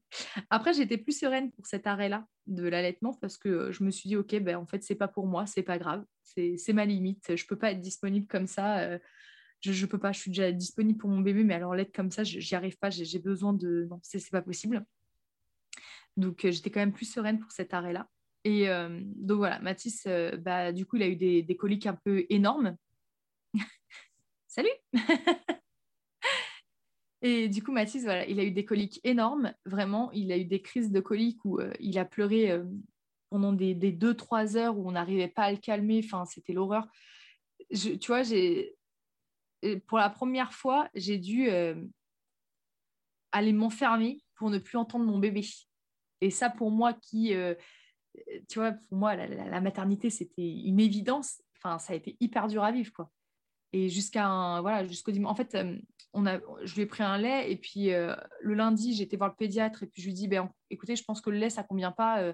voilà, il a des grosses coliques quand même et tout. Donc, il m'a passé sur un lait avec moins de lactose. Et le jeudi, euh, le jeudi, il a commencé à plus me finir ses biberons. Il, était passé de 4, il buvait 90-120, il était repassé à 60 à peine. Euh, euh, et, là, il m'a fait une crise de 3 heures à hurler le soir et on n'arrivait pas à le calmer. deux jours après, pareil, 4 heures, on n'arrivait pas à le calmer. Enfin, c'était vraiment l'horreur. Et j'ai dit à Pedro le dimanche matin, je me suis levée et je lui ai dit écoute, je, pense qu'il a une allergie aux protéines de lait de vache. J'en suis quasi sûre. Il a tous les symptômes correspondent. Il a des boutons, il a des coliques de malade, euh, il a des selles qui sont qui, qui, sentent vraiment pas bon. C'est, pas normal pour un bébé qui boit que du lait. Euh, enfin, il dort pas bien la nuit. Je lui dis un truc, je, le sens, je suis sûre que c'est ça. Je lui dis écoute, je vais aller acheter une boîte euh, sans, sans, lait de vache et, et on verra bien. De toute façon, ça, je ne lui fais pas risquer grand chose. Je vais juste risquer de, perdre une, boîte de lait, quoi, au pire. Donc euh, voilà. Et bah, et bah c'était ça. Parce que du coup, j'y suis allée, j'ai acheté et en une semaine, tous les, enfin même le soir même déjà, il n'y avait plus de coliques euh, et tout est pas, en une semaine, tous les symptômes ont disparu. Euh, après ça, on a découvert un RGO. il a enchaîné le pauvre. Ouais, ouais, ouais. Bah, en fait, si tu veux, c'est un RGO simple. Euh, Mathis euh, vomissait tout le temps. mais ça le dérangeait pas. Juste il vomissait. C'était pas vraiment des régurgitations, tu vois, c'était vraiment des petits vomitos, quoi. Sauf qu'à un moment, bah, tu te dis, bon, bah, on fait une croix sur sentir bon et être propre dans cette famille. Hein, tu avais toujours un peu de vomi sur toi. Quoi. Et c'est qu'en septembre, en fait, que j'ai percuté que c'était ça. Parce que parce qu'il a commencé ça a commencé à être douloureux. C'était au moment en plus de l'introduction euh, de, de, la diversification, pardon. Euh, et c'est là que j'ai percuté qu'en fait c'était ça et c'était ça. On a vu une gastropédiatre qui nous a dit qu'effectivement, alors au moment où on l'a vu, ça allait mieux. Ah, attends, hop, voilà, tu m'entends toujours, c'est bon? Oui, c'est bon. Parce que j'ai ma qui est en train de m'appeler en visio.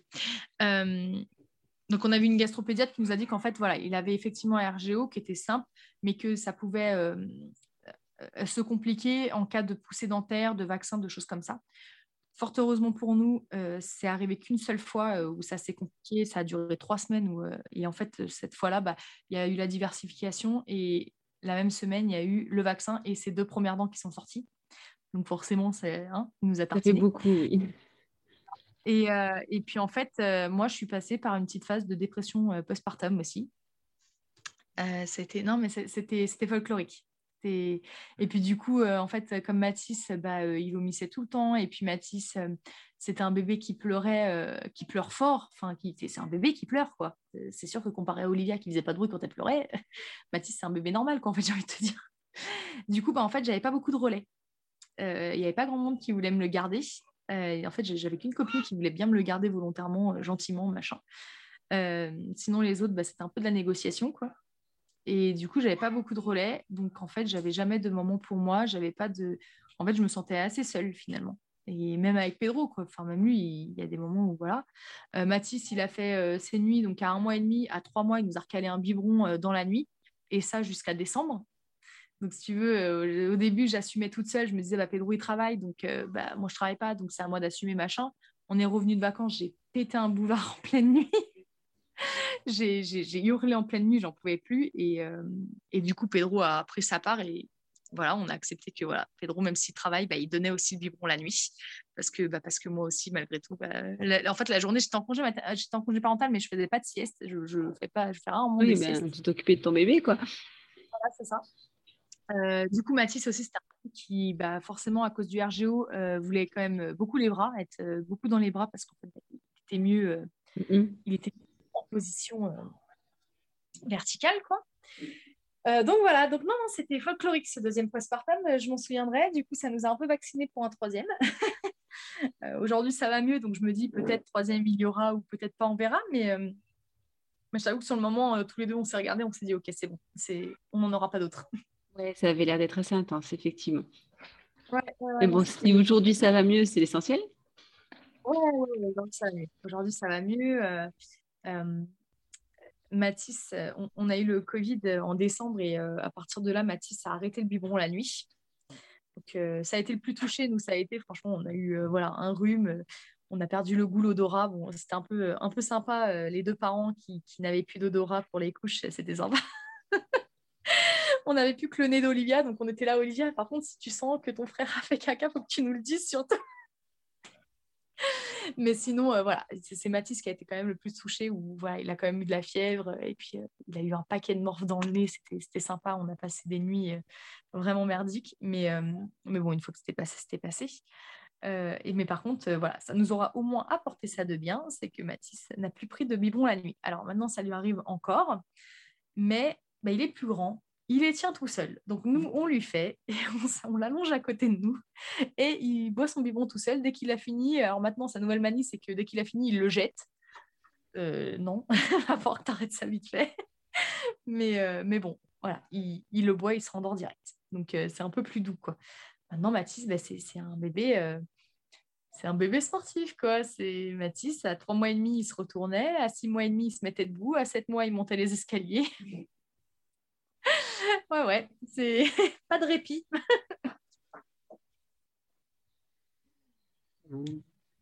Ben, écoute, euh, ben, merci euh, d'avoir partagé tout ça avec moi. C'était, ça fait plein, plein de choses euh, très différentes sur ces deux grossesses. C'est hyper intéressant. Je vais juste te ah poser une dernière question. qu'est-ce que, est-ce que tu, tu penses que de devenir maman, ça t'a rendue plus, plus puissante ou plus forte ou, ou pas Alors moi, ce que je sais, plus puissante ou plus forte, je ne sais, plus forte peut-être, puissante, je ne sais pas, peut-être. Euh, mais du coup, comme j'ai pas enfanté naturellement, j'ai envie de dire, euh, je crois que j'aurais jamais vraiment ce sentiment de, toute puissance. mais euh, par contre, ce que je sais, c'est que je dois à mes enfants la confiance en moi que j'ai aujourd'hui. Je sais que sans eux, je j'en serais toujours pas là. Je, je, leur dois la confiance en moi que j'ai aujourd'hui, je leur dois ce que je suis aujourd'hui, parce que bah, parce que bah, je, je, remets en question l'éducation que j'ai en question l'éducation que j'ai pu avoir. Oui, bah, après mes parents ils ont fait ce qu'ils ont pu quoi. Mais euh, voilà, moi je veux forcément, euh, je, je, me renseigne sur d'autres choses et donc je veux autre chose pour mes pour mes enfants. Et forcément quand tu remets une éducation en, en, en question et que tu essaies de faire autrement et différemment et que tu te renseignes sur les développements, le développement du cerveau, machin, tout ça, bah, tu, quand tu es dans une éducation que tu essayes bienveillante, bah forcément, tu changes aussi d'autres choses en toi qui n'ont pas forcément rapport à l'éducation. Et, euh, et, donc, ouais, euh, je, je, dois les changements, je dois à mes enfants les changements que je fais sur moi et euh, que je fais en moi. Et je leur dois la confiance en moi que j'ai, que je n'avais pas jusque-là, en fait. Je ne suis pas quelqu'un qui a beaucoup confiance en elle. Et, et, clairement, ouais, je le, dois, je le dois à mes enfants. Ça, c'est sûr. Eh ben, C'est une très jolie clôture pour, euh, pour cette discussion. Donc, merci beaucoup. Je te souhaite une bonne fin de journée, une bonne continuation dans ta vie de maman, de femme. Et puis, euh, à bientôt peut-être. Peut-être pour un troisième ou pas. Non, pas de troisième. non, j'en sais rien en fait. non, j'en sais rien. non, par contre, je te dis ça, mais euh, tu sais que c'est rigolo parce que là, à l'approche d'un an, bah, j'ai dit à Pedro il n'y a pas longtemps, bah, tu sais, ça me fait comme pour Olivia. Euh, là, il va avoir un an, du coup, je sais pas, mon corps a envie d'être enceinte. Bon, je veux pas de troisième enfant tout de suite, mais en tout cas, mon corps, il, réclame une grossesse. Quoi. c'est merveilleux ce corps. Ouais, trop. Eh bien, merci bah, beaucoup. merci à toi en tout cas. Au revoir. Salut.